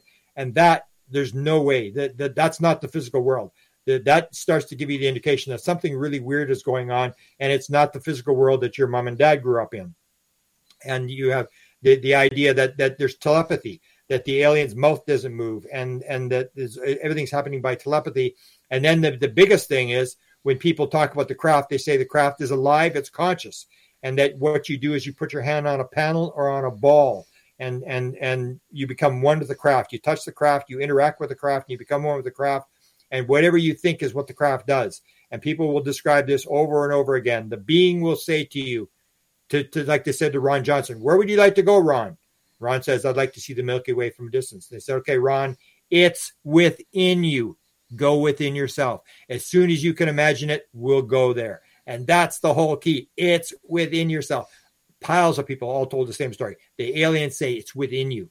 And and so what are they what are they doing? It's the same thing as remote viewing is the remote viewer actually going somewhere? They, do, you, you say, here's your target, six, seven, three, four, two, whatever? And the guy says, hang on, I'm flying there. I'll be there in a minute. No, it's like, boom, they're at the target instantaneously. They're not going anywhere. They're going within themselves. The same as out of body experience will tell you. They go within themselves. And this is what's happening. We're going within ourselves. Or the, the, the, the analogy that would destroy the whole physical universe we say, oh, it's the brain and the consciousness is in the brain, and this is, and we're looking out of these little eyes and, and we're seeing the world around us and and that's that's not what's happening because anybody who's had a near death experience will float away and they look back at their body and they see their head they see the body. And so the question is is the consciousness in the brain?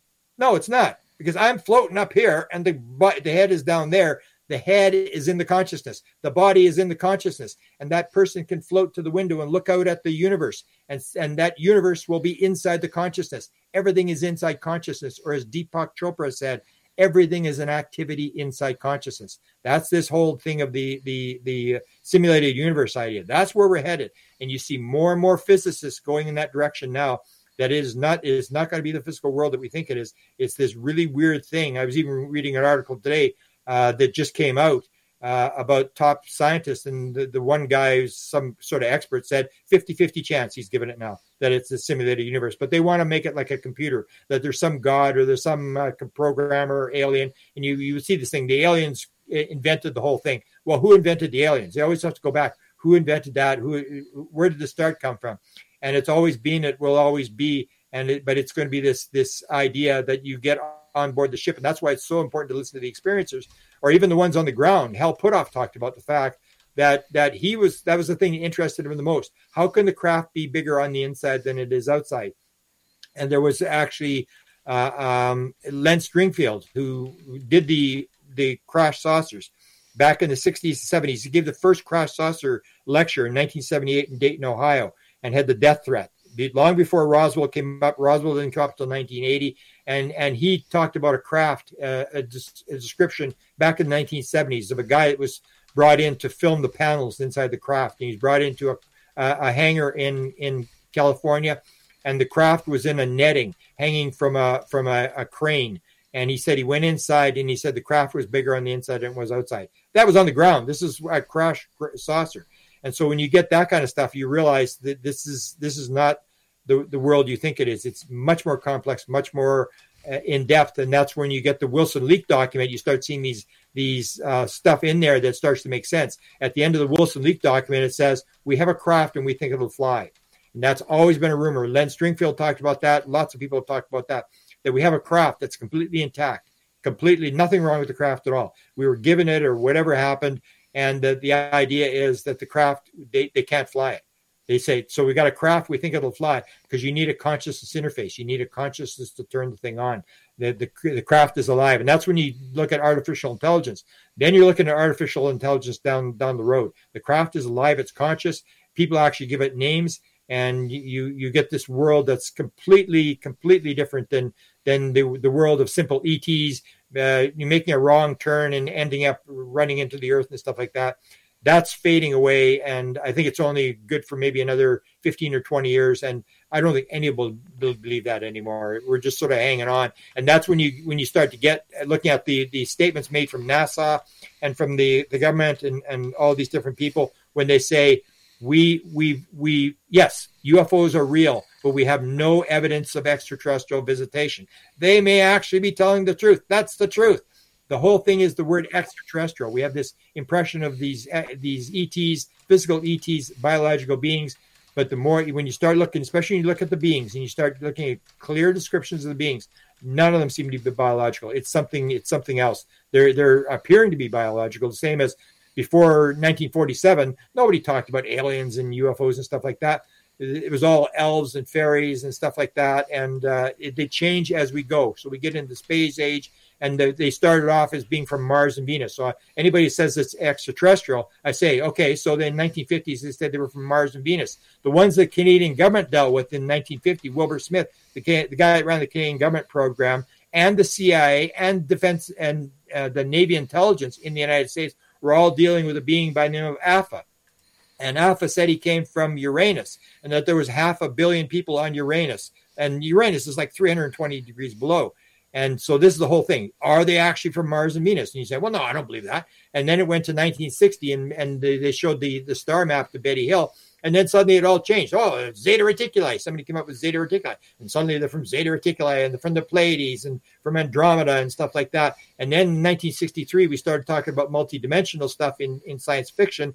And then suddenly now they're from the fifth and the, the sixth and the, the ninth and the, the 12th dimension. And they're going to be whatever we want them to be. That's what the being said to me when I said, Are you extraterrestrial? And they said, Would you like us to be extraterrestrial? We could be extraterrestrial if you want. We could even take you to our planet. But no, we're not extraterrestrial. We've always been here. You're the visitor. And this is the whole idea of the singularity. It may it may be no time, no space. It's just a simple singularity. It's a thought.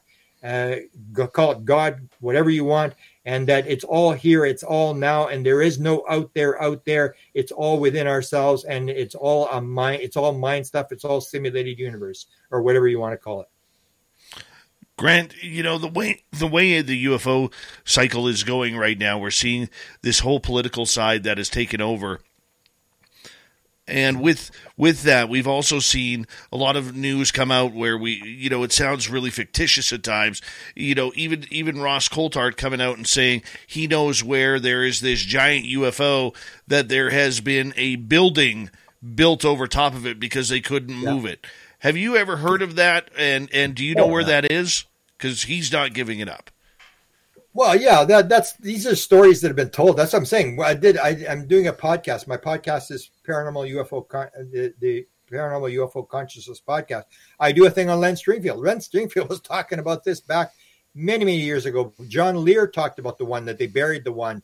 This is these are stories are old, old, old, and and the the, the fact of the matter is that even if there is crash, so they, they come to the core story. So Hal Puthoff, Jacques Vallée, and uh, Kit Green were three of the top guys. These are the guys that got the briefings. These are the guys that have the top secret SCI clearances since like 1969, 1972. These are guys that have got all the briefings, have been around, have have got all the money from Bigelow, have interacted with all the top people and stuff like that. And and they in the 1980s they came up with what's called the core story. And they said, what do we know for sure?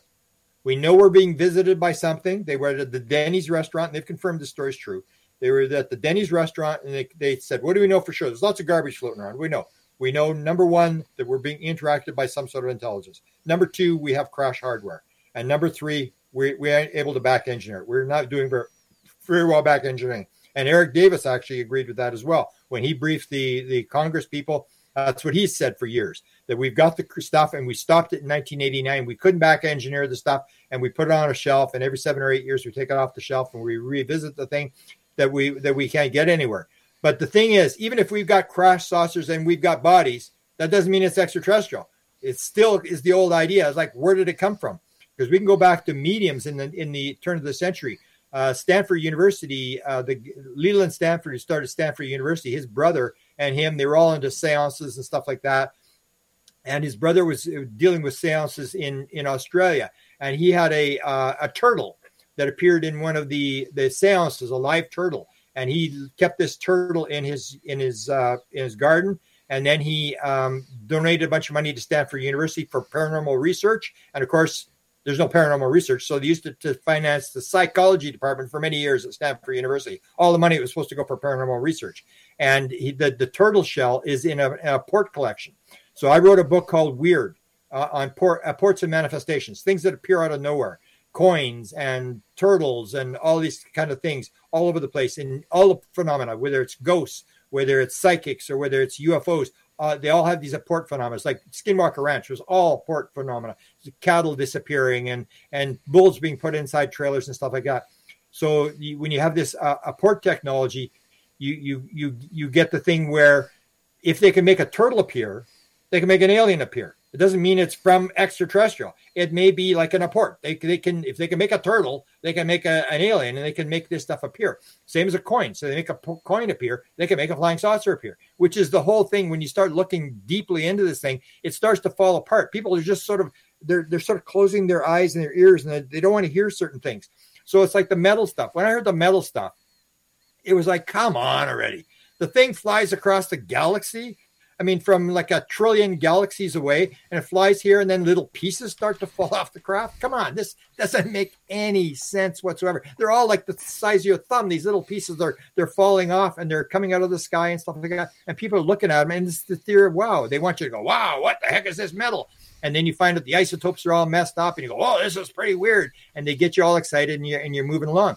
And so these apport things, they can make it appear whatever they want. Just because we've got crafts and bodies, people say we've got bodies and crafts. Yeah, we may have bodies and crafts, but it still may be from here. It may be some phenomena that's able to produce these things. Because when you look at the phenomena, when you look at the beings, even the alien autopsy in the in the in the 1995 thing, it has no sex organs, it has no belly button, it has no nipples. And how did they get that right? That we now I'm bringing this up is that when you start asking people these sort of things, or they say they got clothes, but the clothes are so thin, it's, it's like it's part of their skin and stuff like that, and you start seeing these these really weird phenomena. So yeah, the crash saucer stuff, all this has been around forever. All these stories about you know Area 51 and to move the stuff from from Hangar 18 to Area 51 and and Knapp has the story about the woman who was the stenographer who was keeping notes as they were talking about the moving this stuff to Area 51 and then they they come and threaten her and stuff like that. So they've got all this material but they may have piles and piles and warehouses full of this stuff but they can't do anything with it because they can't turn it on. It needs a consciousness interface.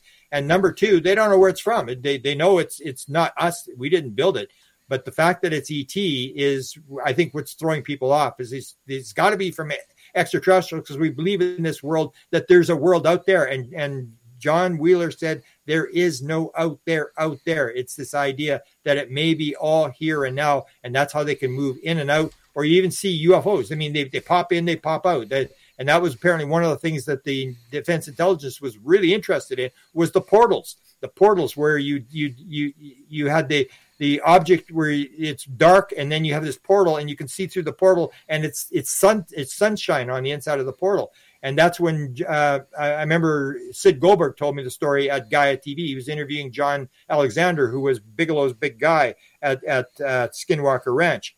And he said he was talking to John as they, they finished the interview and they were out in the parking lot. And he said to uh, uh John, he said, John, he's, he's asking about sightings. And John got upset and he said, It's not about the sightings. It's about the portals. And he gets in his car and drives away. And I said, You actually said that? He said that? Because I know every time I looked at portals, it went somewhere. It, it, and it appears that the government may have some sort of mind thing that they can move stuff around from here to there. The portal thing they may have figured out, and that's this whole idea. That's how they're moving in and out. They're moving out in and out through these portals that they're coming from uh, some sort of inside or wherever, and it's it, they're not coming from out there, not flying across the universe.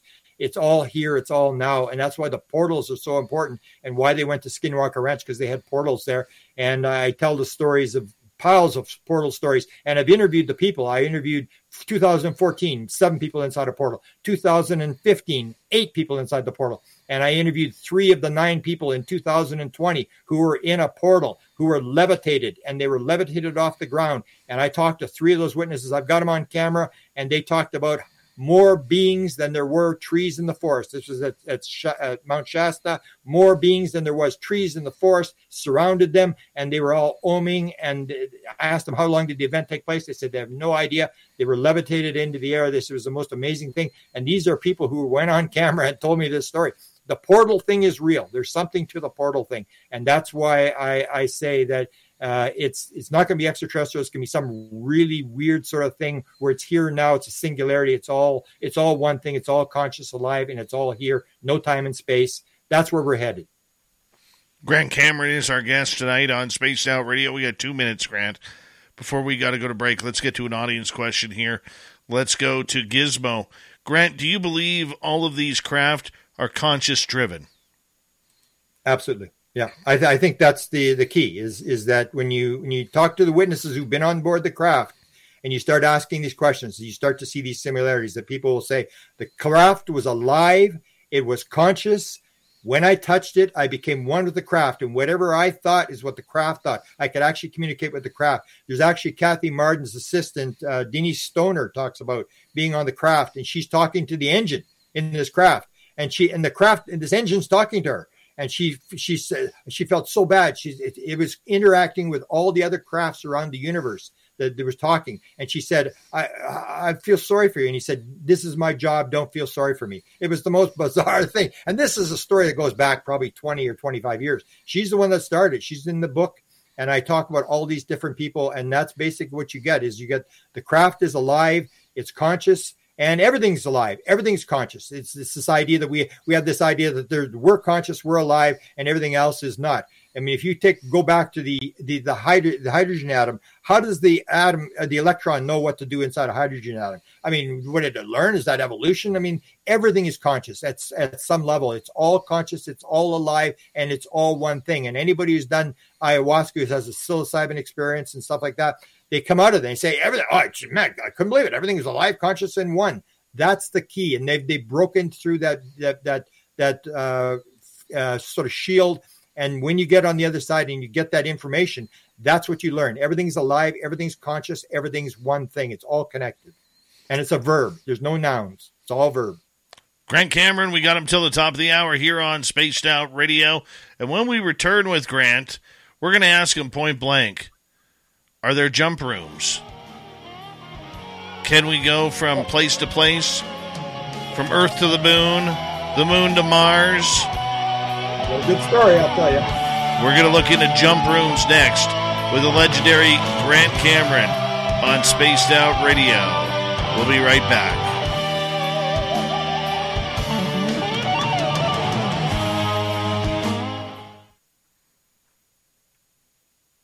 All right, we're clear. Good times, little Granty uh, Cameron. Good times. Good times. By the way, Connor Bedard got one point in his debut.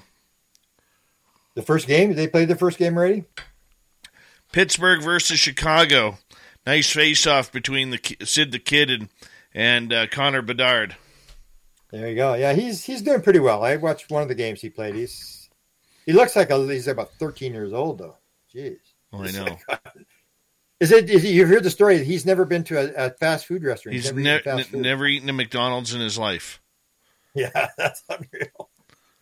Yeah, yeah. He's got a shooting board. My kid had a shooting board. I, I point that out. And same as uh, uh, what's his name? Uh, your buddy there.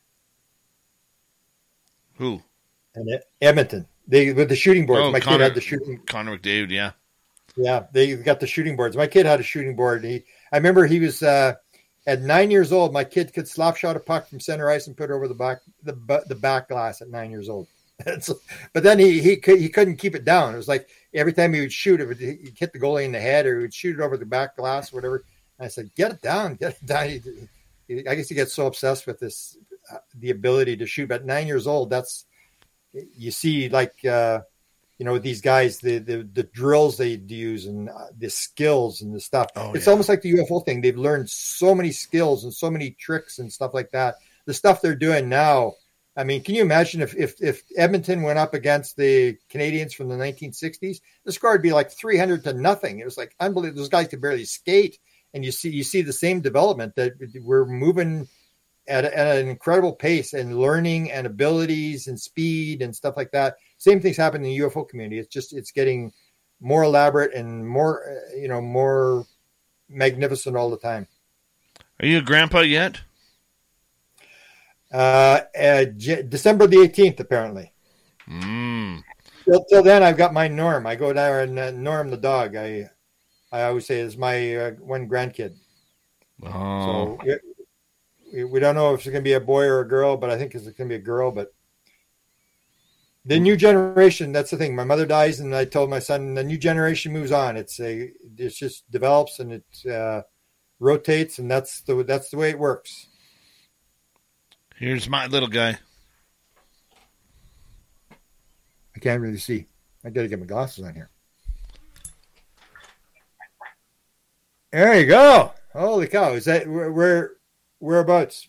Vancouver? Uh he's in penticton. Oh wow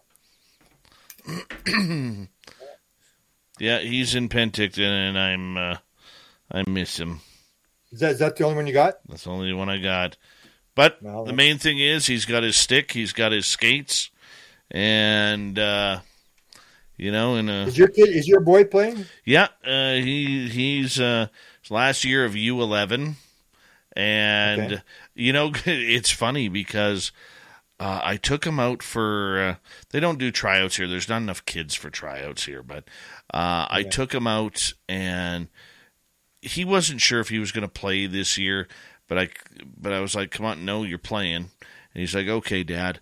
Well, he went out there and he has been busting his ass uh, every ice time, and he's gone from the back of the pack in skating to you know when they do their skating drills he's usually between yeah. 1 and 6 now. Like he just wow. I, and I and I the first practice he had or first couple practices he had I I, I just went to him and said who who the hell are you? Right? Like where did you come from? He's like what what do you mean? I'm like you, you didn't skate like that last year. Where is this coming from? He's like dad you threatened to take away my iPad if I didn't try hard uh, yeah, yeah. Eleven's a good year. I mean, that was uh, funny story. My kid played for Winnipeg Junior Jets mm-hmm. at eleven, and we were playing in Ontario. And Ontario, they could, uh, or was it eleven to twelve? Yeah, 11, 12. They could they could body check at eleven years old. So they decided that they're going to shut down the Winnipeg Junior Jets. They were going to, you know, hit them, for check and and hit them. And, they, and we told the kids, you got to watch out. These guys have been body checking for a year. They can body check in here, and they're going to hit you. They're going to try to slow you down and and we figured the kids would all panic, and they went, "Can we hit them too?" And then they, the coach said, "Yeah." Oh God, they're all excited. it's like a, but the, the, thing was they they they just destroyed them because the kids were so good on their skates at, oh, at yeah. a young age that the kids have scored, the kids can skate. My oh, kid oh, yeah. went to power skating, but it was so funny. Eleven years old. Can we can we body check them too? It's like, yeah, yeah, you can body check them. It's like, oh, great. Yeah, I got to get my boy into power skating. Thank you tonight to Cat Chaser with a hat trick, Dutch Hank, T Bone, Major Lee, and uh, Dude, and Pam, Lori, Simon, Big Dog, Mama Catherine, and Human Carl for the super chats. Here we go with the next one, everyone.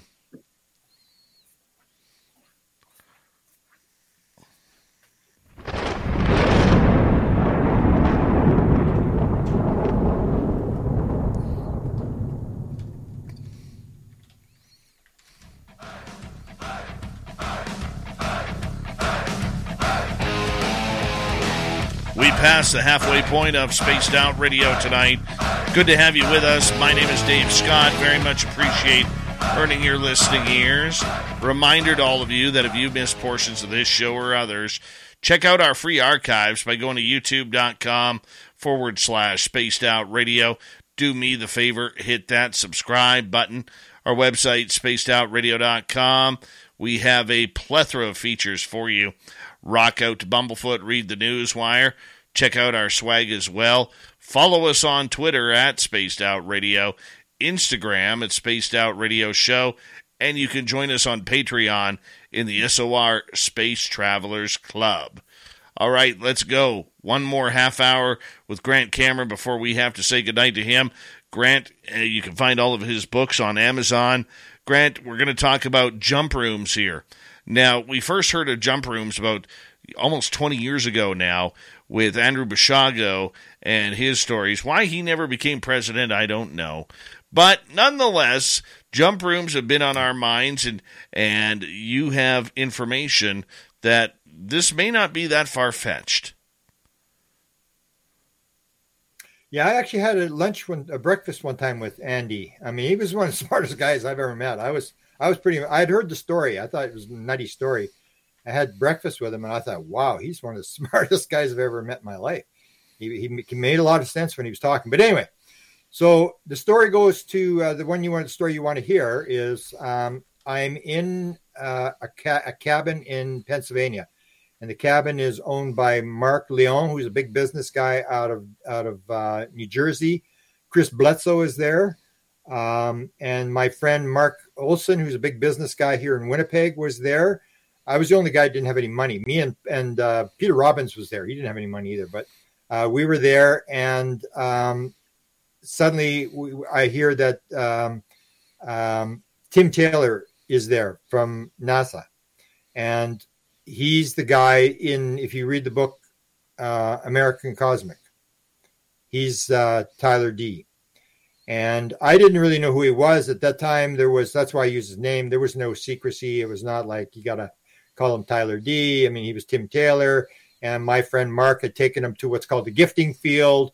And Tim Taylor talks about this fact that uh, the, the, the gifting field uh, he makes this statement. Do you think they fly across the galaxy and then crash? Come on, they're giving us this stuff. They're dropping it. And they call it the gifting field. And he took uh, Dian Pasulka there and he took uh, Garry Nolan there. They were blindfolded. He took them to this field. It was actually Mark Olson who showed uh, Tim Taylor where the field was in New Mexico. And uh, so, anyway, uh, we're there. And um, I, I, I, had the download experience. This is 2013. And uh, Chris Bledsoe has, has got the contract with Warner Brothers. He's on the third draft of this contract, and he's turned it down twice. Warner Brothers has given him a thing, but Warner Brothers won't give him control at the end of the movie. So uh, he's he's saying, he, nope, nope, turned down. So now he's got it again, and they were they were talking about it's going to be bigger than the Passion of the Christ. Eighty million dollars they're going to put into it, and they had offered him, I think, a million and a half dollars to sign the contract, two percent of gross, which would have been eight million dollars and 4% of royalties. And I remember these big business guys are saying to Chris, no, Chris, don't take the royalties. It's 20 bucks for a pencil. You're not going to make no royalties. You're not going to get nothing. Take the money up front. There, so they're advising him. And, and all Chris is interested in is he's not going to sign it unless he gets control of the end of the movie. It's going to be called the, the, the, the, the, the message. It was the message that was given to him to give to the world. And he's not going to, like Tom DeLonge got a hold of it and he offered him like huge money and uh, but Tom DeLonge wanted to put reptilians at the end. So anyway, we're at, we're at this thing, and they're they're advising Chris on how to how to sign this contract and stuff, and it, it's going back to the lawyer for the third time. And I guess it didn't. He never did get control of it because the, the the the Warner Brothers thing never came off. And uh, Julia Roberts was going to play uh, uh, Dian Pasulka, and uh, um, Mel Gibson was going to play Chris Bledsoe, and that's why I said, "Well, I'm in the movie. When, who's going to play me?" And he said, "Well, I don't know who's going to play." But anyway, so they're having this discussion, and then suddenly I have this conversation with with Tim Taylor, and uh, Tim introduced me to uh, a girl by the name of Connie. And I on my paranormal UFO consciousness contact uh, uh, podcast today, I actually posted uh, the interview with Connie. He actually introduced me to this one, and this is where I learned this idea that you have this high level NASA guy who gets downloads and he's got 40 patents and they're all coming from the beings and and he talks about how he gets in contact with the beings and they give him all this sort of stuff uh, he actually introduced me. He, has, he he he introduced me to two women. The first woman didn't answer the phone, and then the second one was Connie, and she lived in in Steinbach, Manitoba, which is just outside Winnipeg. Now she lives in Florida, and he said, uh, "You might live somewhere near you." I said, "Yeah, like thirty miles away." So he put me in contact with her, and I've been in contact with her ever since. And he was following her, and that's what you do. So what he was doing is he was going to Connie and these other experiencers, and he had, gave them little things to fill out uh, uh, your premonitions, all your premonitions, uh, your events and stuff, and they were keeping track of all this stuff for him, and he was following these experiences, which is what you do. So anyway, we were sitting there, and uh, he he talked about his download experience. So he said um, he he was famous for this uh, um, company that he sold on Nasdaq for hundred million dollars, according to the rumor.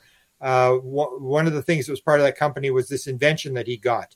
And it has to do it's a medical invention and he got it from from whoever. He said i'll tell you what grant because we were talking about downloads. He said i'll tell you what that morning i got that idea in my head that that that that made that made the, we made the patent. Uh, i said the last thing i remember the night before was a hooded figure standing at the end of the bed. I said really? There's a hooded figure standing at the he said yeah i said could you see its face he said no i couldn't see its face so i said oh you should go to Yvonne smith because he used to go to florida and he used to go to uh, L.A. and he worked with uh, killed children who had cancer in the operation room because he's had all this equipment. And uh, so I said, well, you go to L.A., go to Yvonne Smith and get regressed. I don't know if he ever did get regressed to, to find out what, what, what he was dealing with. But anyway, we're talking about the download, and then he he he he shows me a cell phone. He's got the cell phone. He shows me the cell phone. He says, "So what do you think of this?" And he shows me this. These two guys. It's a painting, and these two guys are flying through space, and they're just like you know propped out. And the one guy, they look like they're in pajamas. And the one guy's older than the other guy. And they're flying through space. And I go, I don't know, Tim. I have no idea. And then he shows me these, uh, the all these balls, this painting with all these balls. There's big balls going into the middle, and these balls get smaller and smaller, like they're going down this tunnel.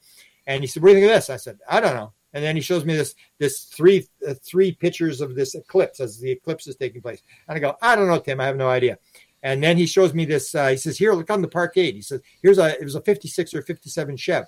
He said, "In the back seat," he says, "Take a look in the back seat here. The, see that postcard?" And he's got this picture, and you can sort of see the postcard in the back seat. And he said, "You know what it says on the postcard?" And it's a, a guy writing to his girlfriend, or vice versa, or whatever. And he, she's in France, or he's in France, or something. And it was something about, "Oh, I wish I could travel through time and space to be with you." And I said, "That's what it said." And he said, "Yeah." And then I'm so I stop. I don't know, Tim. I don't know what you're showing me these photos. I don't know what you're talking about. I have no idea. He says, "You know where this is?" I said, "No, where is it?" And he said, "It's the uh, the Hughes Hughes facility outside of LAX." And I go, "Still don't know what you're talking about, Tim. I have no idea. I have no idea what you're talking about." And he said, "Well, that's where the, the jump room was supposed to be." And I go, "Really?" Let's see those photographs again. then he shows me the photographs. He shows me his photographs, and he says, "The one, the one with the two guys flying through space." He says, "You know where that one is?" I said, No, where is it? He said, It's right outside the elevator. I said, Really?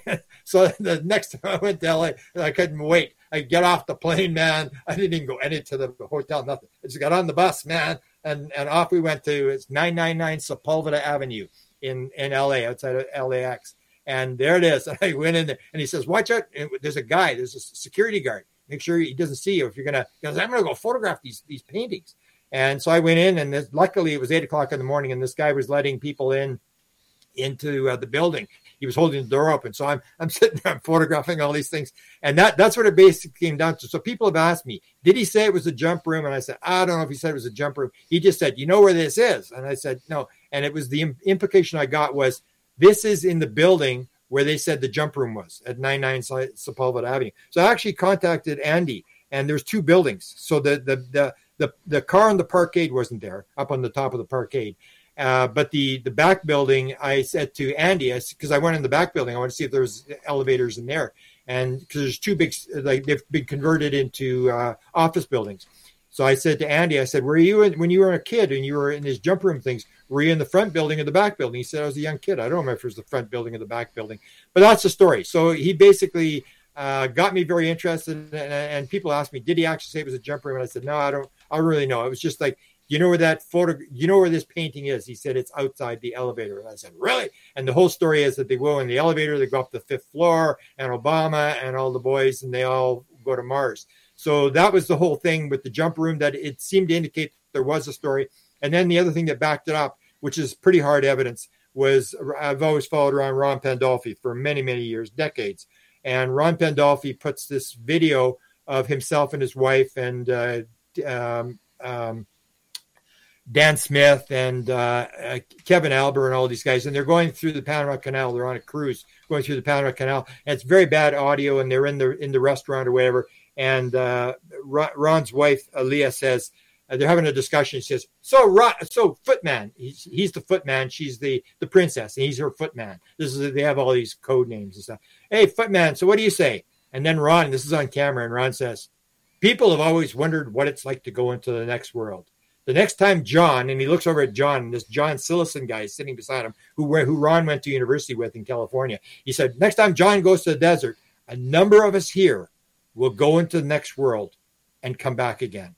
And I went, thank you, Jesus. And I grabbed this off the video and I grabbed it. And he was furious when he, when it, Bruce Maccabee showed it to me. He says, look at Cameron. It, did you actually say this? And he says, that Cameron's a thief, man. That was on my, and I was like, well, you, well, you put it on YouTube, man. I grabbed it. So he basically says, people have always wondered what it's like to go into the next world. The next time John goes to the desert, there's always this rumored story that they had this portal thing in the desert.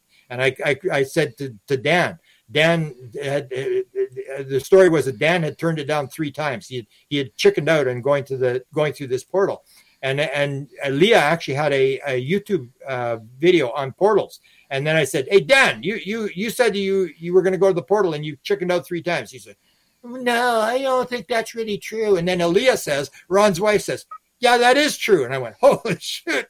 It's like they so they the story was that they had this thing in the desert, this portal thing and that Ron was going to take these people into the portal and they're going to go. And the story that I had heard, I was trying to, for years, I was trying to get all the material. And I actually asked somebody who was pretty close. I said, Hey, I, I don't know if I'm going to follow this portal thing. This is kind of nonsense. I'm getting tired of the, the games and stuff like that. Do you think I should hang around? And there was this long pause. And the guy says, yeah, I should probably hang around. And then later, and then last year he confirmed, he says, it's true. The whole story is true. You you were interested. Should you hang around? The story is true. The portal thing is true. So the, the portal, I believe, is true. They have some sort of technology. They've they've discovered this kind of stuff, and that goes to the whole idea that it's not extraterrestrial. That it's it's some sort of weird thing. It's all here. It's all now. It's this portal thing that we're popping in into dimensions or whatever you want to call it. But it's uh, Every time I went to portals, it went somewhere. Every time I went to anti gravity, it didn't go anywhere.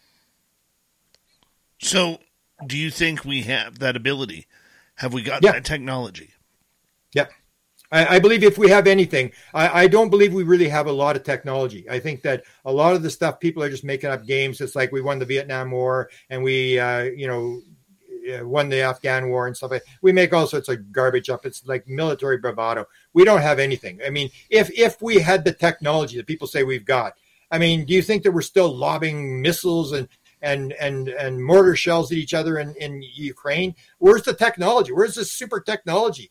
Uh, where was the super technology for the Israelis when they got you know ambushed on the weekend? We we don't seem to have all this technology. But the portal thing, I mean, that every time I went somewhere, I even talked when I had the one with the the portal thing with these nine witnesses that got levitated in 2020, and I went to Kevin Albert, who is who's sort of working with Ron Pandolfi. I said, "Hey, Kevin, okay, I got another story about portals." And he had said he'd been through a portal, and he was going to take us to a portal in um, Napa Valley.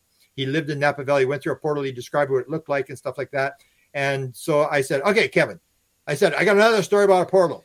I said, Don't you think it's time you tell me what the CIA actually knows about portals? He said, Okay, I'll make you a deal.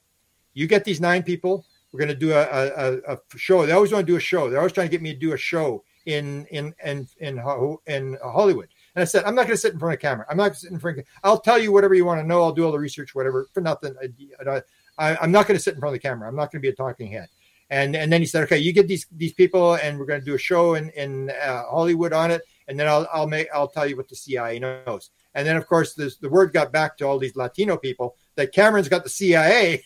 it's like they all just scattered. Like nobody, nobody would talk to me again. It's like they, they got a warning from somebody who knew pretty closely that this is Grant's got the CIA. Don't get, don't get involved with these people. Don't talk. And so they all disappeared. But these nine people are still around. We sort of know who they are, and uh, three of them are on camera. I've got them on camera telling this story, and it, it, there's no doubt when you hear these people telling the story that they, didn't want to talk because they're Latino. They don't want to be the center of the story. They don't want to look, you know, proud and stuff like that. But when the thing, when they got going, man, they were all fighting to talk and, and tell the story. And when the guy said the biggest thing was when Sinead Wellahan was doing the interview with me, she said, So how many beings were there? And the guy says, There was as many beings as there was trees in the forest. I said, Holy cow. It's like hundreds of beings around them. And they were levitated. And it was just the, these wild stories and the portal ones from 14 and 15 i talked to these people. You were in this portal? Yeah and they, they all talk about the fact that when you're in the portal uh, you, you, sounds like you're underwater when you're talking. And they all describe the same thing. I've talked to piles of people who've been in these these Xendra things. They call them Xendra portal things. And that so that technology is there and i think they have sort of figured and that's why ron was very interested. They want they wanted kevin albert to come to mount shasta with us to uh, explore this. They wanted to check out this mount shasta uh, Mission Rahma thing that these people, Mission Rahma, are able to open these things up from time to time. And uh, I guess Ron was interested in this. And it indicates that because he always said everybody's a loon, crook, or worse in the UFO field. And that may be the whole idea that everybody's talking about anti gravity and all this kind of stuff is a is a loon and a crook and tries stealing people's money. And that the real story is the portal story. And that's what that's why it was so important when when um, Sid Sid Goldberg told me that that that uh, John uh, um, that uh, what's his name um, uh, got angry in the parking lot and said it's not about the UFOs, it's about the portals. And I said, he actually said that. He said, yeah, that's what he said. And I said, holy shit, this guy's in the know. He he he shouldn't have said that. But they do have. I do believe they have some sort of technology. I'm not for how advanced it is or whatever, but uh, it's it, as the Canadian said, it'll be the most highly classified secret they've got. Are these jump rooms still in in services? You know, are they still active? If so, what would they be used for, in your opinion?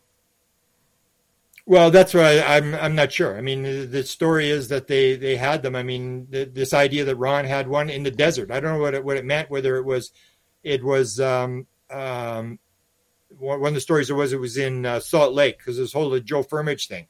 And Joe Firmage came on a, a an interview one time, and th- this shows you that this is for real, that there's something to this, because they come on the interview and they're interviewing John, uh, Big uh, Firmage about his anti gravity gravity control machine and whatever.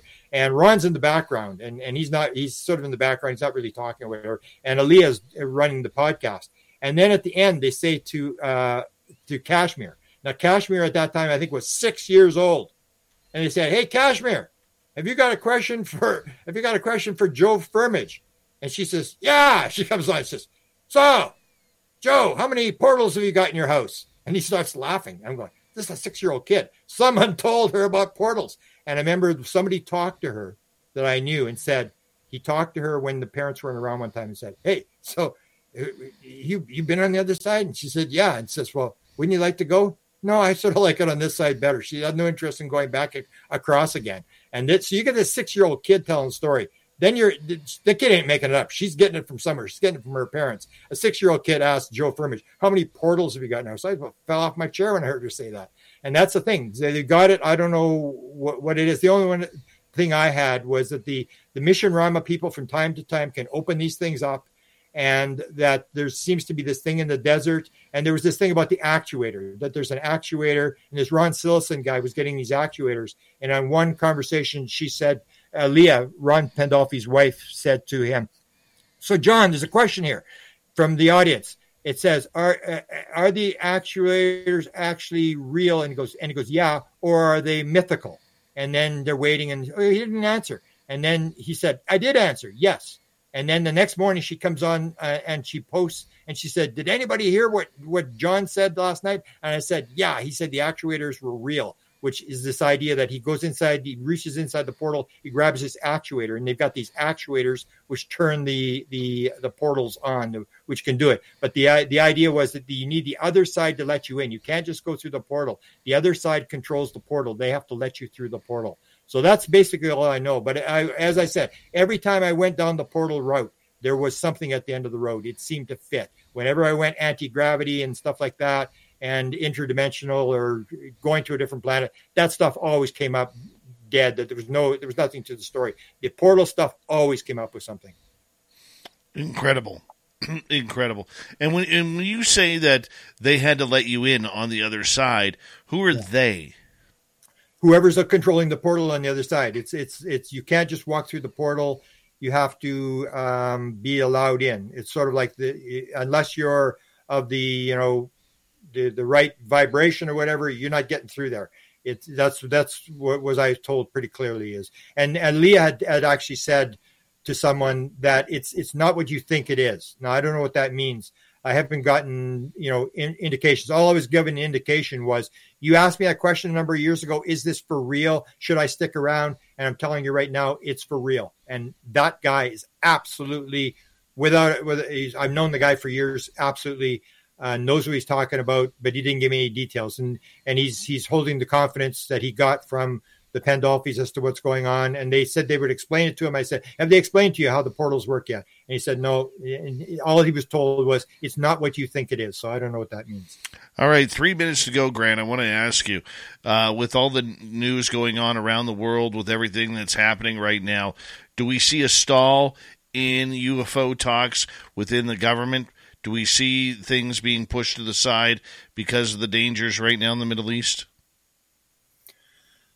Well, it's it's the fact that the government, whoever controls the technology, whatever they have, is is not going to let this loose. I mean, it's like I, I want to know how many submarines we have and how many nuclear weapons are on the submarines and how close we can get the Russians. It's like Eric Walker said to us, or, or Bush said to Carter, supposedly, curiosity is not sufficient need to know. We don't care. That's what Walker said to us. He said, "You're just curious. Admit it. You're not. You're just curious. Go study something else." We're, we're, you're never going to get the answer. Just give it up. And and then he said to us at one point, he said, and this is what I'd ask all the people in the UFO community: when you get it, what are you going to do with it?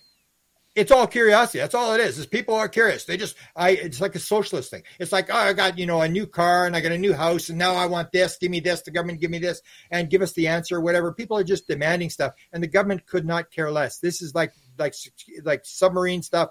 They ain't giving it up. They, whoever's got the material, uh, is is it's it's highly classified. They've protected this. They know what they're doing, and they're not, they're not going to give it up. And I I think that people are sort of wasting their time, and and it's just going to be more delays, more delays.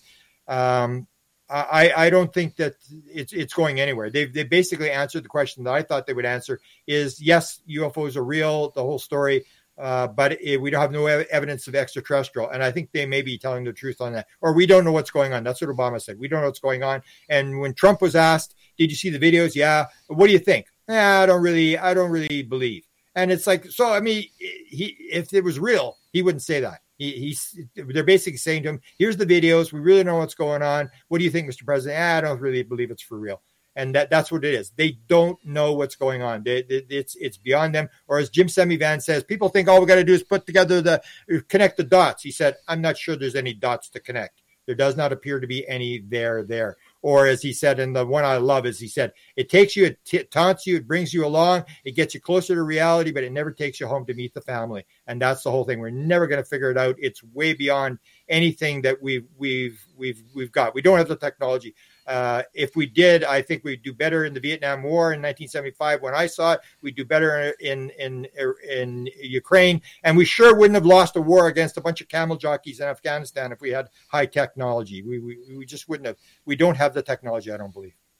Grant Cameron, thank you again for coming on Spaced Out Radio. It's always a pleasure.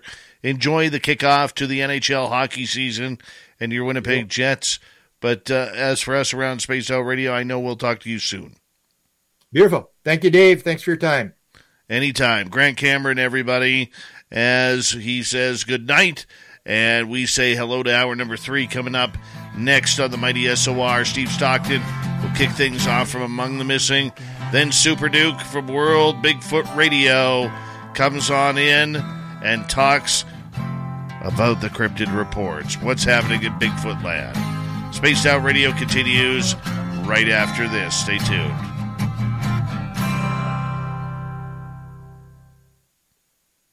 All right, we're clear. This is my this is my shooting board for my kid. You got to give got to give your kid a shooting board and make him shoot. This is my kid was shooting at thousands of pucks. I keep track of every day of those things, and it's actually signed by Brett Hull.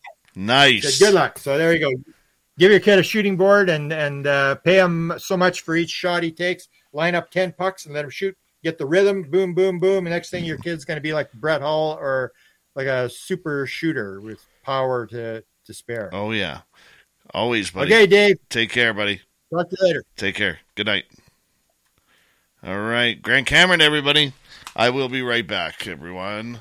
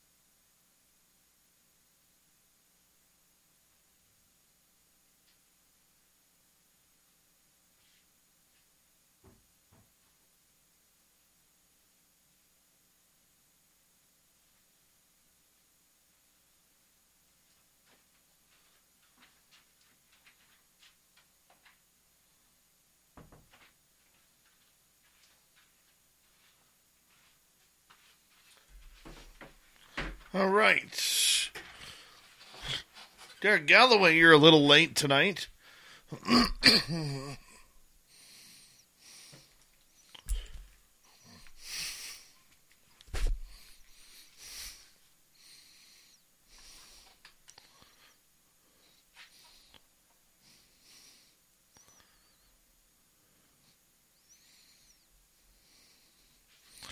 Oh, come on, Amy WC. We know you rip hard.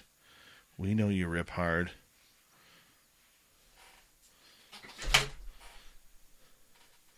I'm not worried about it, Michael Boyle. Not worried about it. He was quoting someone, so that's it's a quote. It's not uh, something of an aha gotcha moment.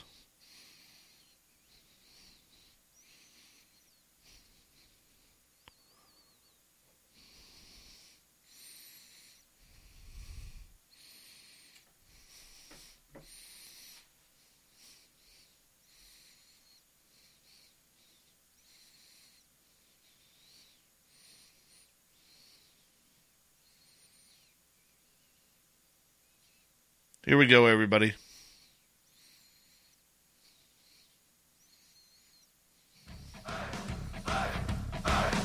Would you like to connect with us? Head to spacedoutradio.com for all your latest show info. Now, back to Dave Scott and SOR. Here we go with the third and final hour of Spaced Out Radio tonight. My name is Dave Scott. Very much appreciate earning your listening ears wherever you are on this beautiful planet we call Earth. Hello to everyone listening in on our terrestrial affiliates around North America, digitally on Odyssey Radio, TalkStream Live, and KPNL. All of our archives are free. Join us at youtube.com forward slash spaced out radio. Do me the favor, hit that subscribe button. The Desert Clam has set the password for tonight in the SOR Space Travelers Club. Bagari Bagari is your password. Use it wisely, space travelers, as the clam sets the password each and every night right here on Spaced Out Radio. Our website, spacedoutradio.com, we have a plethora of features for you. Rock out to Bumblefoot, read the news wire, check out our swag as well. Follow us on Twitter at Spaced Out Radio, Instagram at Spaced Out Radio Show, and you can help us out by joining our Space Travelers Club on Patreon. It is that time of the night where we say hello to Steve Stockton from the YouTube channel Among the Missing with another creepy story. Hello, friends. Welcome to Among the Missing YouTube channel on Spaced Out Radio. I'm Steve Stockton, and I'm about to take you on an unbelievable journey of people just like you. Their stories and encounters will haunt us on Among the Missing.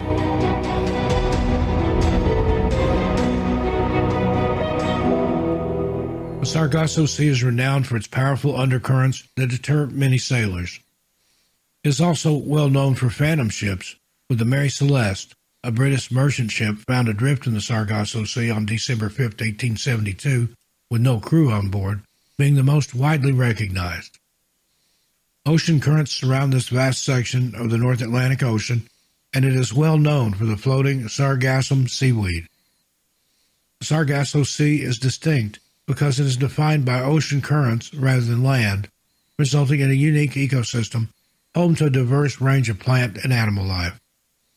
Scientists have conducted extensive research and exploration on the Sargasso Sea to comprehend the intricate interactions among the ocean currents that converge in this region and the diverse marine life that inhabit it.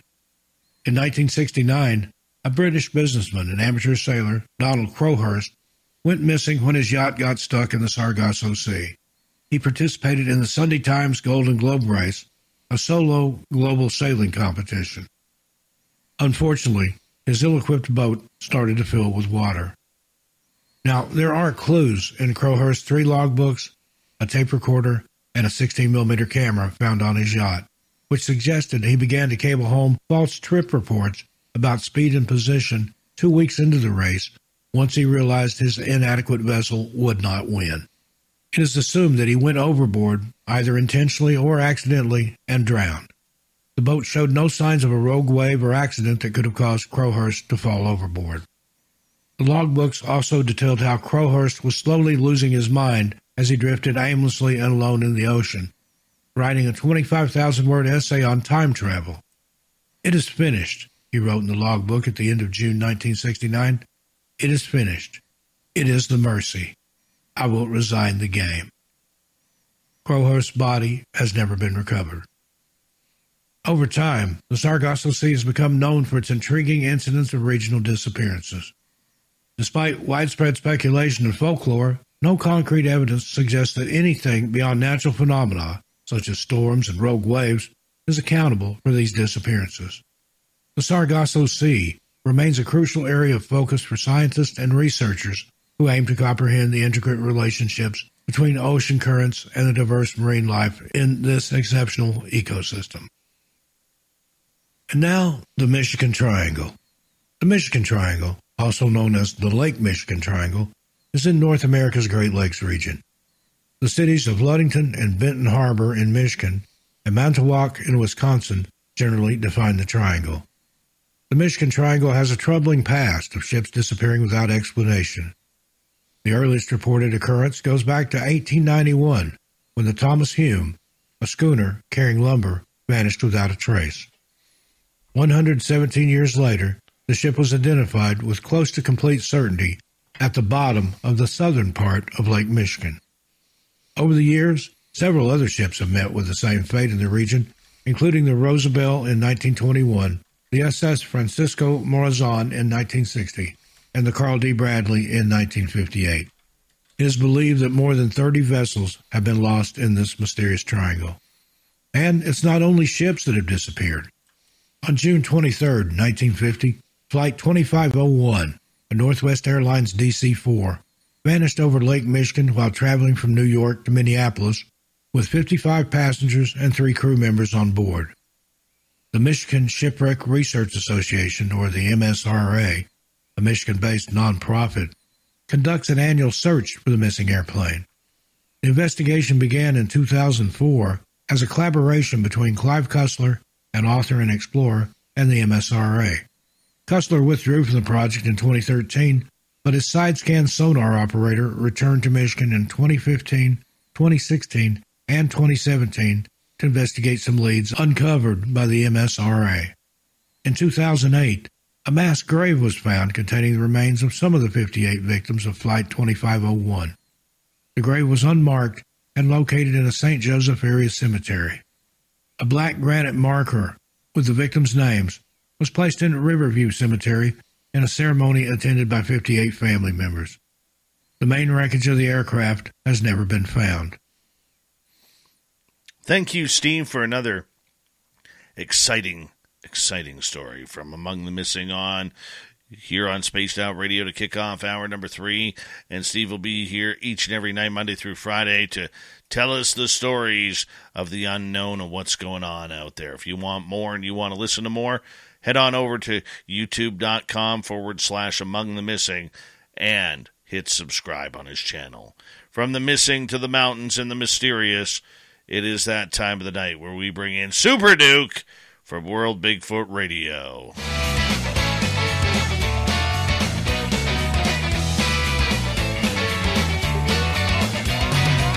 Super Duke, Super Duke, the cryptid report with Super Duke. Big Bad Super Duke from World Bigfoot Radio. It's always a pleasure to have you out here. How you been doing, buddy? I've been really busy. It's the end of uh, the warm months, so I'm scrambling to get everything that needs to be done outside before winter sets in for six months. You know, and I'm stuck indoors for six months. Ugh. Oh, I know that feeling. I know that yeah. feeling all too well because we are at that time of the year where that damn white snow can start falling and it won't leave until April. Mm-hmm. Yeah, back in the olden days, it would have been a little bit better because I used to have uh, access to a snowmobile, so I could have still theoretically gone up into the areas that the Bigfoot are hanging around. But we've actually managed to pull that off a couple of times, even without such uh, nice equipment. and uh, they really don't move around very much in the winter, or if you know, they're probably not in the same area anyway, so it's kind of pointless. But yeah. Hey, Bye. whatever works, my man. Whatever works, and that's all that really matters. You know, Yeah, I just like being outside as much as possible. So you know, it's it's nice we have more campable time here in this state than some of the states I've lived in, but it's still you know half of every year you're kind of stuck indoors. That you know, I think really tedious. But I just had a big milestone for my channel on uh, September 24th. Hit the 10 year mark. Good for So you. my YouTube channel's been on for ten years, and it's got a you know a, a three and a third million views overall on it, which isn't really spectacular. But I console myself with the fact that Montana only has a population of a million, so I've had three times the population of Montana's views on my channel. so somebody's seeing it, so that's always nice. Well, that's good. Uh, yep, yep, love it, love it. So, yeah, I've been having actually. Uh, I'm in one of those weird positions, and I'm sure you've probably been in this one before, Dave, where you get some really amazing information, and you're either not allowed to share it or you can't tell where it came from. That's really yeah. irritating. And and you know what? That is the biggest argument. I just mentioned that on uh, the other day where we were talking about sources. You know, I mean, if you give up your sources, you know, everybody who says name names, but if you give up your sources, you know, you're you're cutting off a major artery to how you get your information. You can't do Yep. that. Yep. Yeah, and then you know, I can't like go in depth on this, but this is one of those sources that if I made them mad, they would just step on me and squish me. So I'm definitely not going to be talking about what they were telling me. and unfortunately, I have to leave it at that. But it seems that uh, uh, in February, uh, second week in February, 50 years ago, uh, is when I had my first sighting.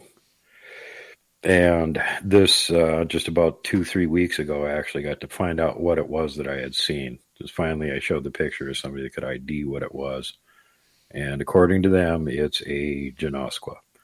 So for anybody that's been following my channel forever and wondering what it was when I saw when I was a little kid out uh, sledding, uh, pretty reliable source claims that's what it was. So be careful when you're out in the cold winter and there's giant hungry predators wandering around. That's all I can tell you about that one. So, what is your research area giving you this year, man? Oh, the usual. You know, heard some vocalizations and wood knocks and rock clacks and got probably more tracks videoed this year than we ever have before, a ridiculous amount. But the area that we were in, it's like really good for tracks and occasionally you hear some vocals or something, but there's nothing for tree structures there. It's just wherever it is they're making them, we haven't found it yet. So we haven't been able to get any of that kind of stuff. And usually when we're in our main research area, that's where we're finding all the, you know, four, five, six story tall tree structures, the really gigantic, ridiculously huge things. Um, so that that's you know it's like a change of pace. It's like well we're not going to find any giant structures this year because we don't know where they're making them if they are making them around here, but we're going to find plenty of huge tracks. And we got three different tracks from one individual uh, that's uh, leaving a 21 inch footprint. So that's pretty colossally big. And then, of course, like I said earlier this year, I got the uh, 31 inch track up there at the ghost town that we're, you know, pretty sure wasn't a Bigfoot. It was probably a giant or something, but that's just colossal and scary. And I've been trying to get all my Bigfoot expert friends to look at it and debunk it and go, hey, this is something else, right? It's a tire rut, right? And they look at it and go, no, that's a track. And I'm like, no crap. Oh my! I wanted you to tell me it wasn't a track. Oh my! No, that looks like a track to me. They're all going, and I'm like, "Ugh." I still want that to be a tire rut. No, it looks like a track. Damn it. Oh, Don't tire ruts have toes in the front and a heel mark in the back? No. oh, it's enough to drive you crazy, Super Duke. Yeah, well, you know, I mean, crazy. about seven, seven, eight feet away from it, we found a track from uh, same individual that Mike found a track from up there about three years ago, about a mile away from there. and he's leaving tracks that are around 20 inches long. And this other thing had sunk into the ground like three times as far as he had, and it was seven, eight feet away. And you're looking at him going, Well, I thought that was a big track. That's like nothing compared to this thing over here. Oh my God, why are we here? These things are crazy big. 31 inch track scales up to 16 and a half feet tall. So, yeah, scary. And speaking of giants, interesting information that's come out recently from a source that claims he knows something. I don't know. But he's talking about the uh, Anunnaki and the Nephilim.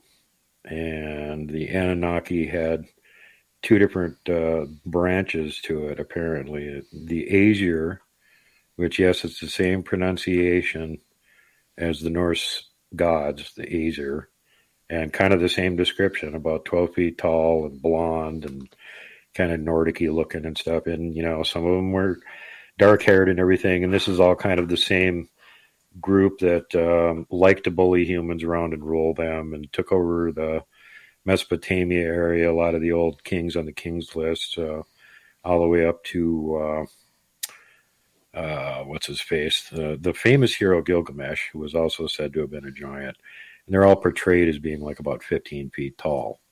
So, of course, this fits the description of the Anunnaki. It also fits the description of the Nephilim.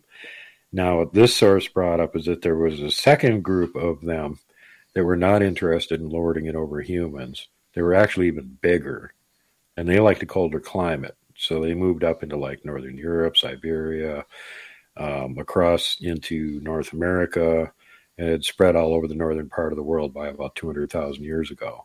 And they didn't lord it over humans or have any interest in interacting with them. They kept to themselves, usually single individuals or sometimes a small family, and they would just scare the humans away because you know, didn't want nothing to do with them.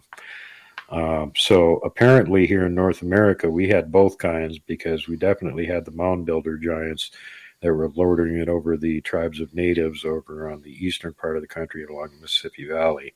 And then you also get these uh, reports of the red haired giants, like in Lovelock Cave. And same thing as the giant of Kandahar, dead ringer, same description 15 to 20 feet tall, pale white skin, red hair. And they are the Nemnir. Um, think I pretty much covered most of that. Now, the other interesting thing that doesn't get mentioned in this, but um, definitely ties into it, if you go and look at uh, the Norse description, uh, well, what does a frost giant look like? Well, it's got red hair and white skin. This is what they're calling the Nemnir. The Aesir, those are the Norse gods, they're mostly blonde. The Nemnir, those are the frost giants. So, okay, this is this direct parallel to Norse myth that's coming out of this Anunnaki breakdown here. But one thing that they're leaving out is the other thing the Norse actually mentioned, as far as I know, they did mention the Nemnir, perhaps they did and I missed it, but they did mention the Vanir. And the Vanir were actually interbreeding with the the Aesir, and they had gods that were recognized too, like uh, Frey and Freya, the king and queen of the elves. The Vanir were the elves. So you've got the frost giants, the Nemnir, the Aesir, which are the Norse gods, and the Vanir, which are the elves. And all of this stuff just kind of ties together really neatly. And the interesting thing is that according to their mythology, there was this connection between these giant people and the Fey realm, which would be the Vanir, the elves, that don't get mentioned directly in this um, Anunnaki information because they're not Anunnaki, they're Fey. Hmm. Very interesting. Very interesting. I, I've never heard of a lot of these names that you've mentioned. Well, in Old Norse mythology, all of the gods um, were the Aesir, the tribe of Aesir, and then they have precursors to that. If you want to go back and look at Norse mythology, there was a couple generations before they popped in, kind of the same thing as the Olympians, uh, Zeus, and the whole pantheon over there. But in uh, the Norse mythology, you've mainly got Odin One Eye, who's the wise guy that's running the show, Thor, who's the most powerful god and warrior god, uh, god of thunder, kind of like the Marvel character, which is they stole that from Norse mythology. and then uh, Loki, which same thing. They got him directly from Norse mythology. As a matter of fact, they just ripped off all the Marvel stuff from Norse mythology. Some of it's accurate, some of it a lot less so. Um, and Norse uh, myth is kind of like exactly the opposite of almost every other mythology in that it starts out with the uh, the world is made out of the death of a troll, Ymir. That they actually killed this troll and they used his um, skull to form the sky. They used his body to form the earth. His um, mountains and stuff were made from his bones. Trees were made from his hair and so the whole earth was made out of Ymir. Oceans uh, was his blood, et cetera, et cetera. And then there, the only thing that was holding chaos in check was the gods being there and kind of keeping everything at bay because you had the frost giants from the north that were going to come down and freeze everything solid, ice age, and then you had the uh, uh, fire giants from the south that would come up and barbecue everything, which is, you know, probably reference to volcanic activity or something. So the gods are keeping all this chaos in check. And then at some point, things would get out of hand, and a whole chain of events would lead to all the bad guys basically attacking the Aesir at the same time. And it would be Ragnarok, the end of the world. They would be destroyed. And uh, then the world would reset and start all over again. So they had this cyclical, cyclical worldview. But one of the interesting things about their viewpoint on it is kind of like in the end, the good guys lose. Everything gets destroyed, and then it all resets and starts over again. And there's some people that have looked at this and went, well, is this actually a description what happened uh, when Atlantis sank, the end of the last ice age, major Earth destruction? Was that actually Ragnarok and the Aesir literally got wiped out. And that was kind of the end of it. And then afterwards, they were remembered in this, you know, cultic religion that continued on for thousands of years afterwards. Hmm. I don't know where you get the time to study this stuff, but that's why we love you, Super Duke from World Bigfoot Radio. So anyway, there there you go. There's a breakdown on the frost giants, the Nemnir, the bigger than their buddies, uh, the Aesir, aka Anunnaki, who love to interfere with humans and lord it over us and pretend they're gods, and make us go fetch them burgers and their slippers and a beer, while they were sitting around watching the you know dancing girls or whatever it was they had going for entertainment. Uh, the Nemnir were just the opposite. They were hiding in the cold north and trying to stay away from all that foolishness and be ignored. Which makes me wonder if there's some of them up there still being ignored because they weren't getting directly involved in any of these fights. That apparently the other ones on the continent got into a big fight with the natives here and got on the losing end of the stick and got chased across the Siberian land bridge back over into Siberia, which is why they're not around here anymore. But if the Nemnir weren't involved and were up far north, like, you know, north of where Dave is, there could still be some of those wandering around. They could even be a little bit further south. In fact, they could be wandering around right where I found that 31 inch track. Yeah, that's ridiculous. 31 inches. Holy cow. Hey, get a tape measure out and look at what 31 inches looks like. that's on my May research video in case anybody wants to go see it. It's right at the beginning. It's two and a half feet. Uh huh. Uh huh. Yeah, I had a guest on my show who found a set of tracks, like four or five of those right in a row in the Wallowa Mountains. And these were good ones. You could see the toes and everything. And the first track he, he found, he was looking at the little depressions at the front of it and go, huh, isn't that cool the way all those elk stepped right at the beginning of that mud puddle like that and makes it look like it's toes. And then he took a closer look at it and went, those aren't elk tracks. Those are friggin' toes. This isn't a mud puddle. It's a huge track. Well, there's got to be more tracks. So he looked behind him about nine feet. There was another one. And then he went in front of him. There was two more, and it went over to a swamp. And then in the swamp, there was potholes where it had been stepping through the swamp. And it was like knee deep. He wasn't going to go wade in there and follow the trail. But he wisely decided to leave the area. Super Duke from World Bigfoot Radio is here. And when we return, I want to get Duke's opinion on this new Bigfoot video that is making the tracks pun intended, around the internet right now. Spaced Out Radio continues in the final half hour. I don't know if you've seen that video, Super Duke, but it's a it's an interesting video, that's for sure. Who put it out? Uh, these people who were on a train in southwest Colorado. Was it recorded recently? Yeah. Just came out. Just came out like ten hours ago. Man, no, I haven't seen it. Uh, okay, I've not well, had a chance to look at it. well, we'll play it here uh, during the during the show. Okay.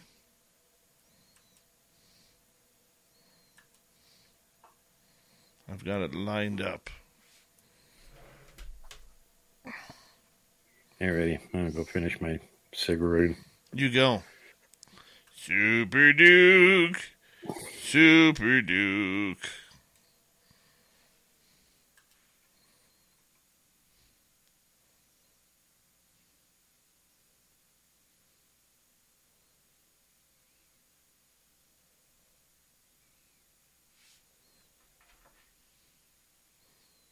Lightwalkers.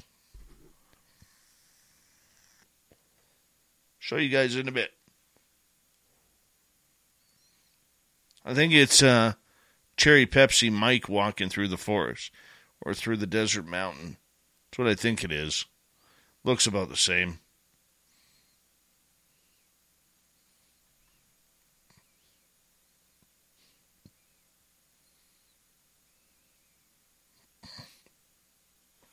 Nope. I don't get invited to those things, AA Ron. Not big enough. Big J, how you doing?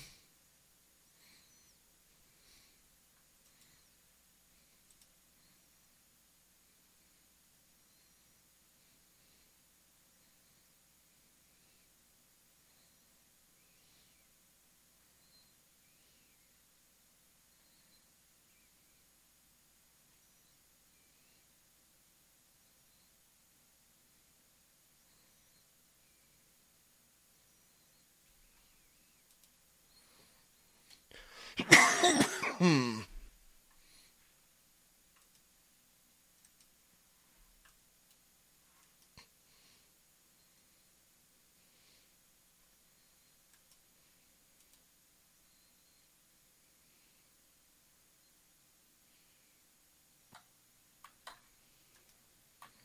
Super Duke. Super Duke. Yeah, I forgot to mention that there's also an analog to the uh, Nemnir in the Himalayas because remember, they're supposed to live places that are cold. And when you talk to the monks in the Himalayas, they say there's four kinds of big, nasty hominids there. There's the Zute, which is the little one, which is, you know, like four foot tall. And then there's one that's like human size. And then there's what we think of as the Yeti, which is mm-hmm. like eight, ten feet tall. And then there's an even bigger one called a Nyalmo, which is supposed to be about 15 feet tall. And they're supposed to look like giant humans with pale skin and red hair that live Stone Age living. Exact description of the same thing. Oh, wow. But that's pretty creepy. hmm Hey, Bama.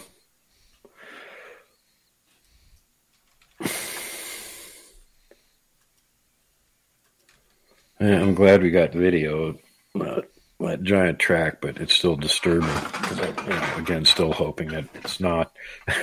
and by the way, speaking of disturbing, Portlock, Alaska. 1921, 1951. Next time you're in Portlock, pick up one of these shirts. Very cool, Super Duke. Yep. And that's when the town was abandoned in 1951. Score Nantinak 1, humans 0. Thank you, T Bone.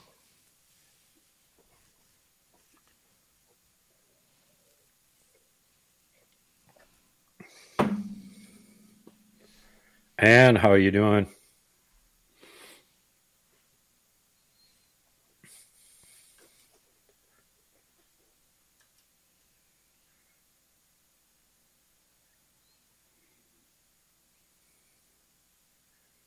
All right, we got about 30 seconds. Big thank you tonight to T Bone, times two, Jen B, uh, Cat Chaser with the hat trick, Dutch Hank, Major League, and Dude, and Pam, and Lori, and Simon, and Big Dog, and Mama Catherine, and Human Carl for the great super chats. Very much appreciate the love and support. And here we go, everybody.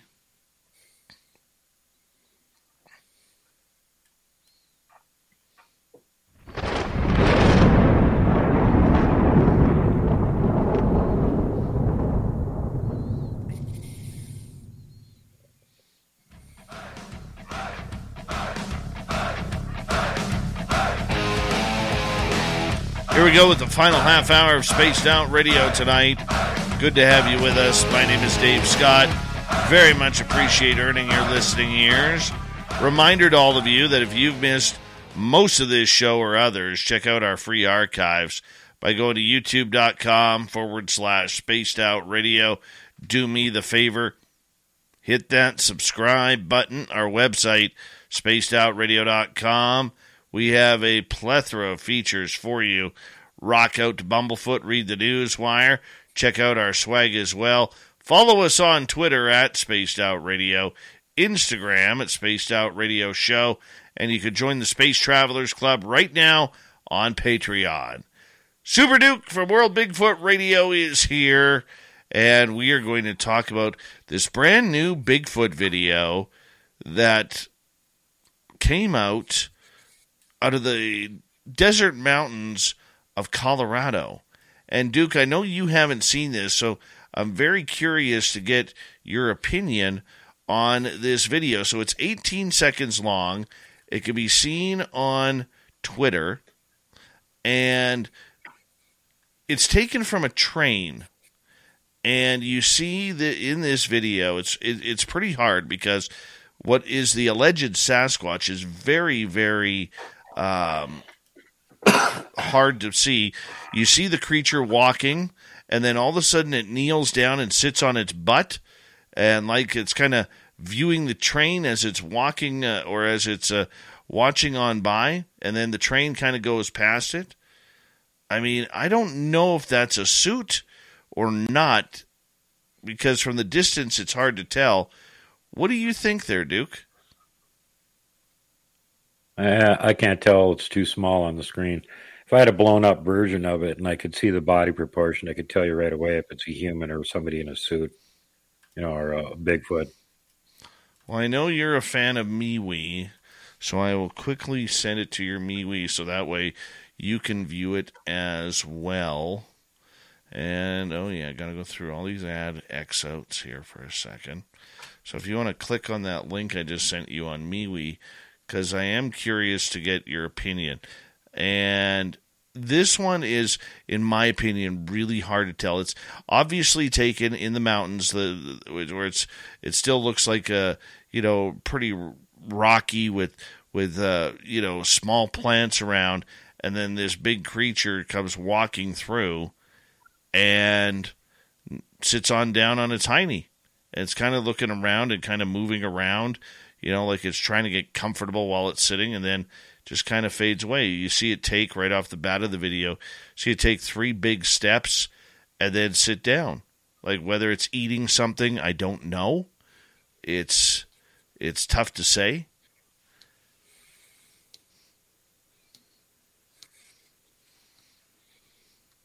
Don't know if I can make it bigger on my end.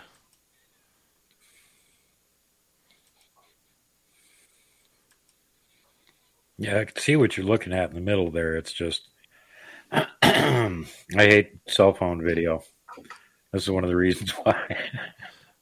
well, it still it still needs to be analyzed. I mean, you know, I. The, the, well, I'm sure one of the big dogs like Thinker Thunker will have it sent to him in short order. He'll be doing a breakdown on it. All you really need to do is just be able to zoom in close enough on the middle of it and then put it on slow mo and watch frame by frame when he's walking because their uh, body proportion is different than a human's. You can't put a human in a suit that looks like an actual Bigfoot. It won't work. Our joints are in the wrong places. Their arms and legs are the same length, and ours aren't. Right. As a matter of fact, some of them even have proportions beyond that. I just showed you guys the uh, T-shirt from Portlock, Alaska, a town abandoned uh, repeatedly because the Bigfoot were killing people and chased them out. In a local area, they're called the Nantinak, and that's down in the Kenai Peninsula. But if you go up just north of there into the uh, mainland part of Alaska uh, by Lake Iliamna, which supposedly has a sea monster in it, there's also uh, the local type of Bigfoot that live there are called the Urayuli, and they're exactly the opposite as the way the Nantinak are described. They're very shy and retiring. They avoid humans, and their arms are supposed to be proportionally even longer. So much so that in order to go on all fours, all they basically have to do is just lean forward a little bit, and they're on their knuckles. You still got the sound on that video playing. Yeah, let me just. Um, that's weird because the tab is muted on my end, but that's okay. That's okay.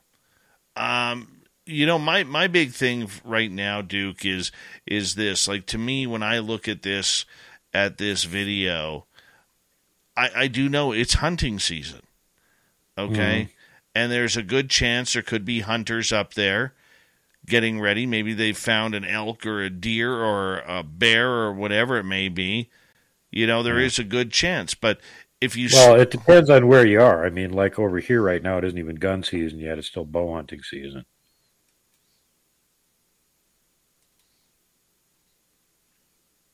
True.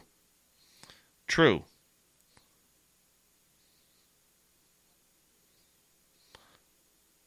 This is up in Colorado. They probably, you know, eh, they might have gun season going. They're probably just on like black powder guns or, well, bow season still.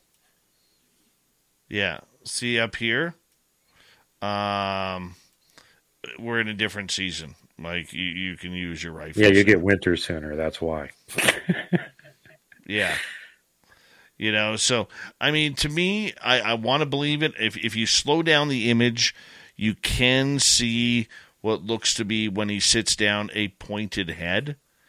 But mm-hmm. but the one thing that uh, that kind of catches me off guard when you slow the video down and you watch his, its legs, to to me it looks like pants. Mm-hmm. Totally looks like yeah. Like I said, I'd have to take a lot closer look at it to be able to make a call on it.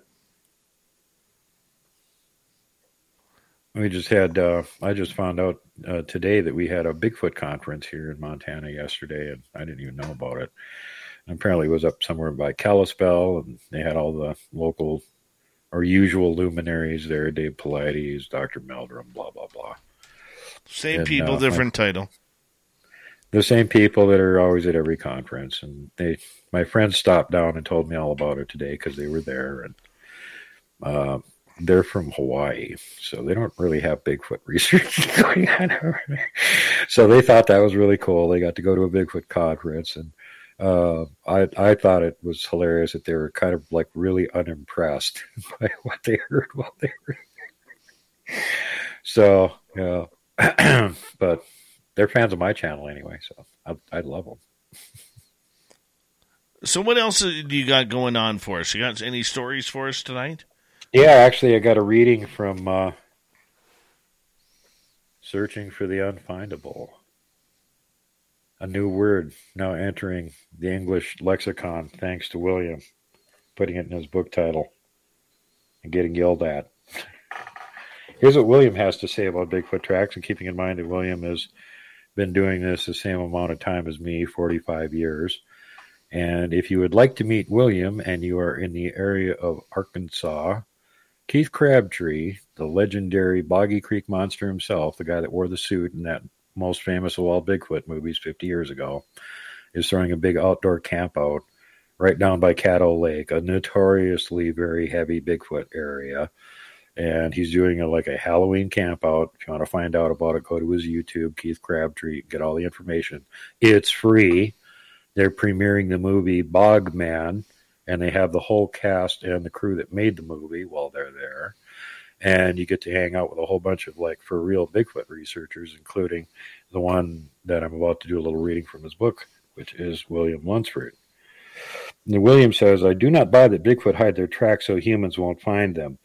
They are what they are. If not, how could prints located next to windows by a peeping Tom Bigfoot be explained?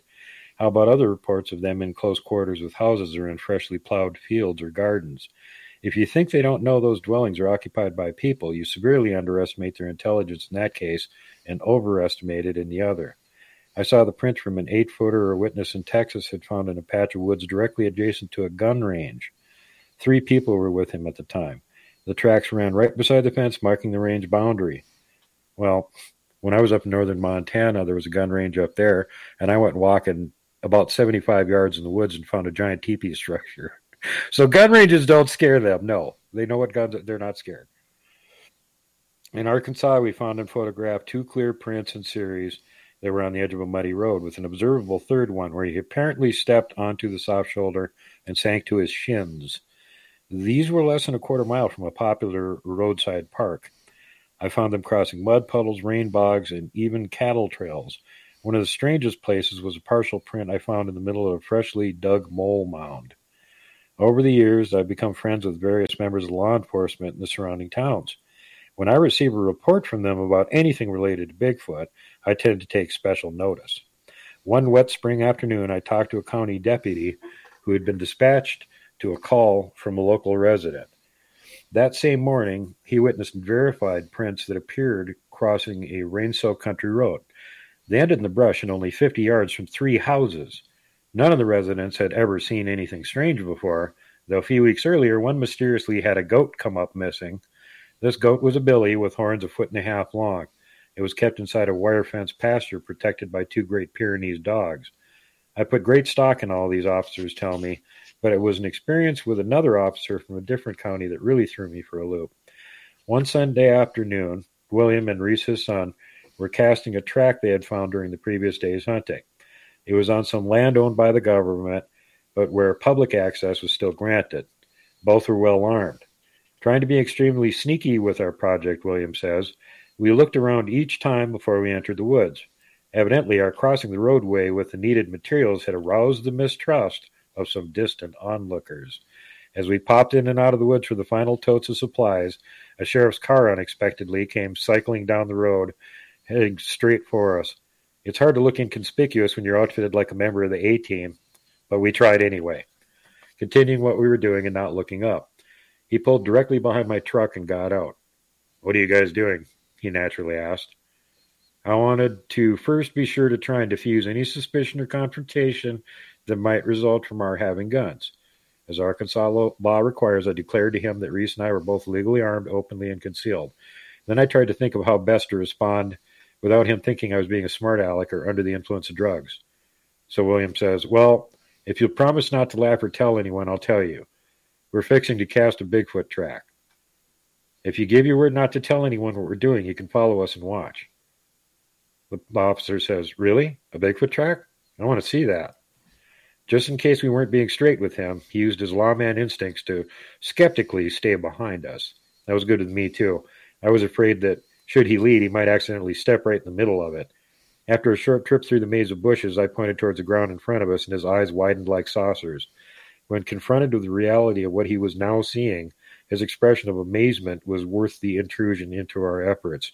For the first time in his life as an officer, he was experiencing what his training could not prepare him for. He walked over and bent forward for a closer look. That is unreal. I was sure you guys were pulling my leg. Can I take a picture to show my wife? She'll never believe it. Uh, and he has a picture of the track in the book. He called her on the spot and took photos of the print, both empty, when filled with plaster. It was an impressive memento, so large it looked more like a cavern with toes than a track. After standing there with us for a few more minutes, he then re- reciprocated something with us that we weren't expecting. He says, Let me tell you guys something. Every night when I'm on patrol, I'm required to slowly drive down this road with my windows down, listening for anybody that might be hiding in the woods. I never get nervous anywhere except right where we are parked. Then I get that uneasy feeling that I'm being watched. As soon as I'm about 50 yards past, it goes away, but it comes back on my return trip. Then when I'm past, um, it's heading out, it goes away again, but only right there at that spot. Then the story got deeper. My daddy swears years ago, one night, one of these things crossed the road in front of his car. He didn't drink, so we know he saw something. But we all thought it was probably a bear. It happened about three miles from where we're at right now. I guess he was right. And so then William says, Now you know for sure the answer to both. I'm not sure the confirmation that a Bigfoot lives where you work every night alone gave him any measure of comfort. I mean, well, but his glance my way assured me that my good intentions had failed. There are certain traits that can help identify tracks as authentic. Recognizing actual tracks is not always easy. It is when all the tracks are the same that suspicion should be aroused. Tracks that are found next to a roadway or a walk path should immediately flash a caution sign, but do not always mean they're fakes. Perfect cookie cutter tracks are a good indicator of phonies. The first thing to look for in finding tracks is something out of the ordinary, like upturned, flattened, or disturbed plants or undergrowth. And that's what most of the tracks you're going to find are going to be just flattened down plants. The next would be impressions or divots and otherwise smooth ground. Game trails would be next. A primary reason tracks appear different is the type of environment and soil where they're found. A majority of the places that William does research are forested. Most of them are covered in at least an inch of pine needles, fallen leaves, scrub plants, or some type of vine. Plus, many of the roots of the trees that grow there along the surface of the ground rather than deep into it, and that type of surface does not lend itself to tracks exhibiting precise toe distinction like those found in sand, mud, or snow. And I have the same problem up here except we have even less lowland, wetland, soft ground, and they don't call them the muddy mountains. It's the Rocky Mountains. So finding tracks here is even more difficult. Anyway, Williams says rather there will be an impression of the foot in the carpet, possibly the dirt underneath, but will require inserting your fingers in to verify the indentations made by the toes.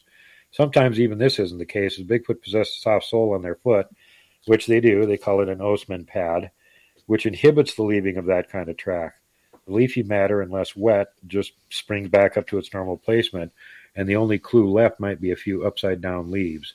Worm dirt, pellets manufacturers, crawlers process food from the ground is All not good, good for stuff. leaving detailed tracks either. All the good stuff. It's, it's about like trying to make a snowball out of dry snow, and generally leads to more frustration than success. It's really lucky a lot of times that any tracks ever show up at all. Hmm. Then he says, one of the worst scenarios a track caster can have is what is locally called gumbo mud. The type of earth where this occurs is indistinct when dry, but occurs for anyone around it when it gets wet because it gums up around whatever touches it and requires a scrubbing or jet wash to remove. It's as slick as black ice and can have you on your back or your behind quicker than breakdancing. It sticks to tires, feet, boots, shoes in clumps. All along whatever surface it touches, it pulls out in a glob. Any kind of foot that touches it rarely appears to have toes at all, but appears as an elliptical circle, which is another huge hindrance in the world of bigfooting. One positive thing that can be said for it is that it leaves an exact impression of the length and width. So if the print left within it is 18 inches long, you can guarantee the foot that made it is 18 inches as well. So shouldn't all prints be alike if they're made by the same kind of animal? And the, the answer to that is a simple no. Just like with people, no two footprints are exactly the same size. And of course, there's different individuals that are different sizes and ages. Though Bigfoot does have a classic oversized stomper, not all of them are going to be seven to nine feet tall. So some tracks are going to be comparatively shorter with the size of the smaller creatures. Some may be undersized because of the gender or age of the animal. And he says here in southern Arkansas and northeast Texas, most of the adult prints are 15 to 17 inches long, with the width being around half the length. And that's one thing that we commonly find up here too, except the average um, size here is more like in the 17 to 19 inch range for the males. But you can usually tell um, that the even if you can't find a complete track, you can pretty much tell how long it is as long as you have the front part of the foot right behind the toes, the uh, ball of the foot. If you take that width and double it, that's the length of the track. That is huge. Huge. Yeah, well, when we were, uh, that's one of the bigger tracks that we found this year. We were up at Research Area A one of the few times we were up there. We found a 15 incher that had been squished into the sand just like a cookie cutter, only one track. And then I went a little bit further up the river, and there was a little um, a little flowage that came into it there that was maybe like three feet wide. And one of the big ones had stepped across it, and he didn't step completely onto the far side. His toes came down and dug a rut in the embankment. You could see where all the toes dug out part of the embankment, and in the foot, front of the foot, crushed it. So the back of his foot was probably partially in the water, so he couldn't get a length on the track. But we measured across the front of it, which was 11 inches. So that one was, you know, like 21, 22 inch long foot. And it's obvious why he crushed the bank when he stepped down on it, because he was probably really, really heavy. One minute to go. And of course, Duke, we always appreciate when you are on the air with us. So thank you again for coming on, and we will talk to you next week. Do me a favor in the next minute here. Tell everybody where they can find World Bigfoot Radio. Well, you can find me on YouTube, BitChute, Rumble, Odysee. I have support group on MeWe. That's my primary one, World Bigfoot Central. I'm also on World Bigfoot TV. Uh, if you're on Facebook, go sub that one because that will tell you when I have shows coming out that you know YouTube doesn't bother to notify you of.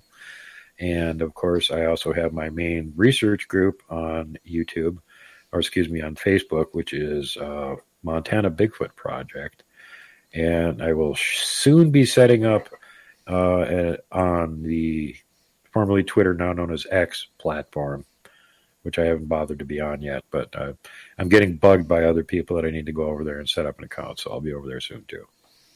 It's always awesome chatting some Sasquatch with you, Super Duke, from World Bigfoot Radio. We very much appreciate your time. Right on. I always love being here. Love you guys. Everybody in the chat room. Take care. Don't hug the Wookiees. Yeah, they're a little dangerous at times. yeah, and sometimes they they go to give you a little love bite. They end up biting your shoulder off. But it was an accident. They didn't mean to. They didn't mean to. Nah, they don't do it on purpose. No. No. All right. We say thank you to Super Duke for coming on the show with the Cryptid Report. Thank you to Steve Stockton from Among the Missing. And of course, Grant Cameron filling up the first two hours of tonight's show. We got Mr. Ron Bumblefoot Thal rocking in the background with Little Brother is watching.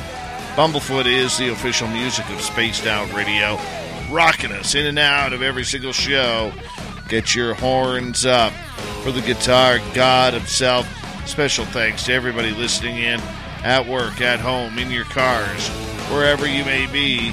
Thank you to everyone in our chat rooms tonight YouTube, Twitch, Elga, Facebook, Spreaker, LinkedIn, the Space Travelers Club, and on Twitter at hashtag Spaced Out Radio.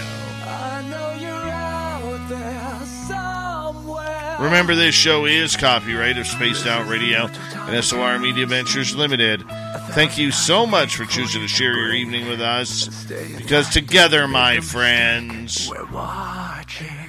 we own the night.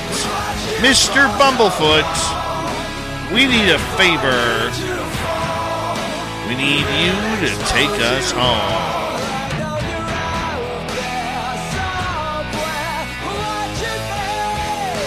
Yes, the Woo train has docked for the night. But soon, my friends, we shall ride again. Your seats are always available. Your tickets never expire. And if you want to bring a friend, yep, we've got room for them too. Good night.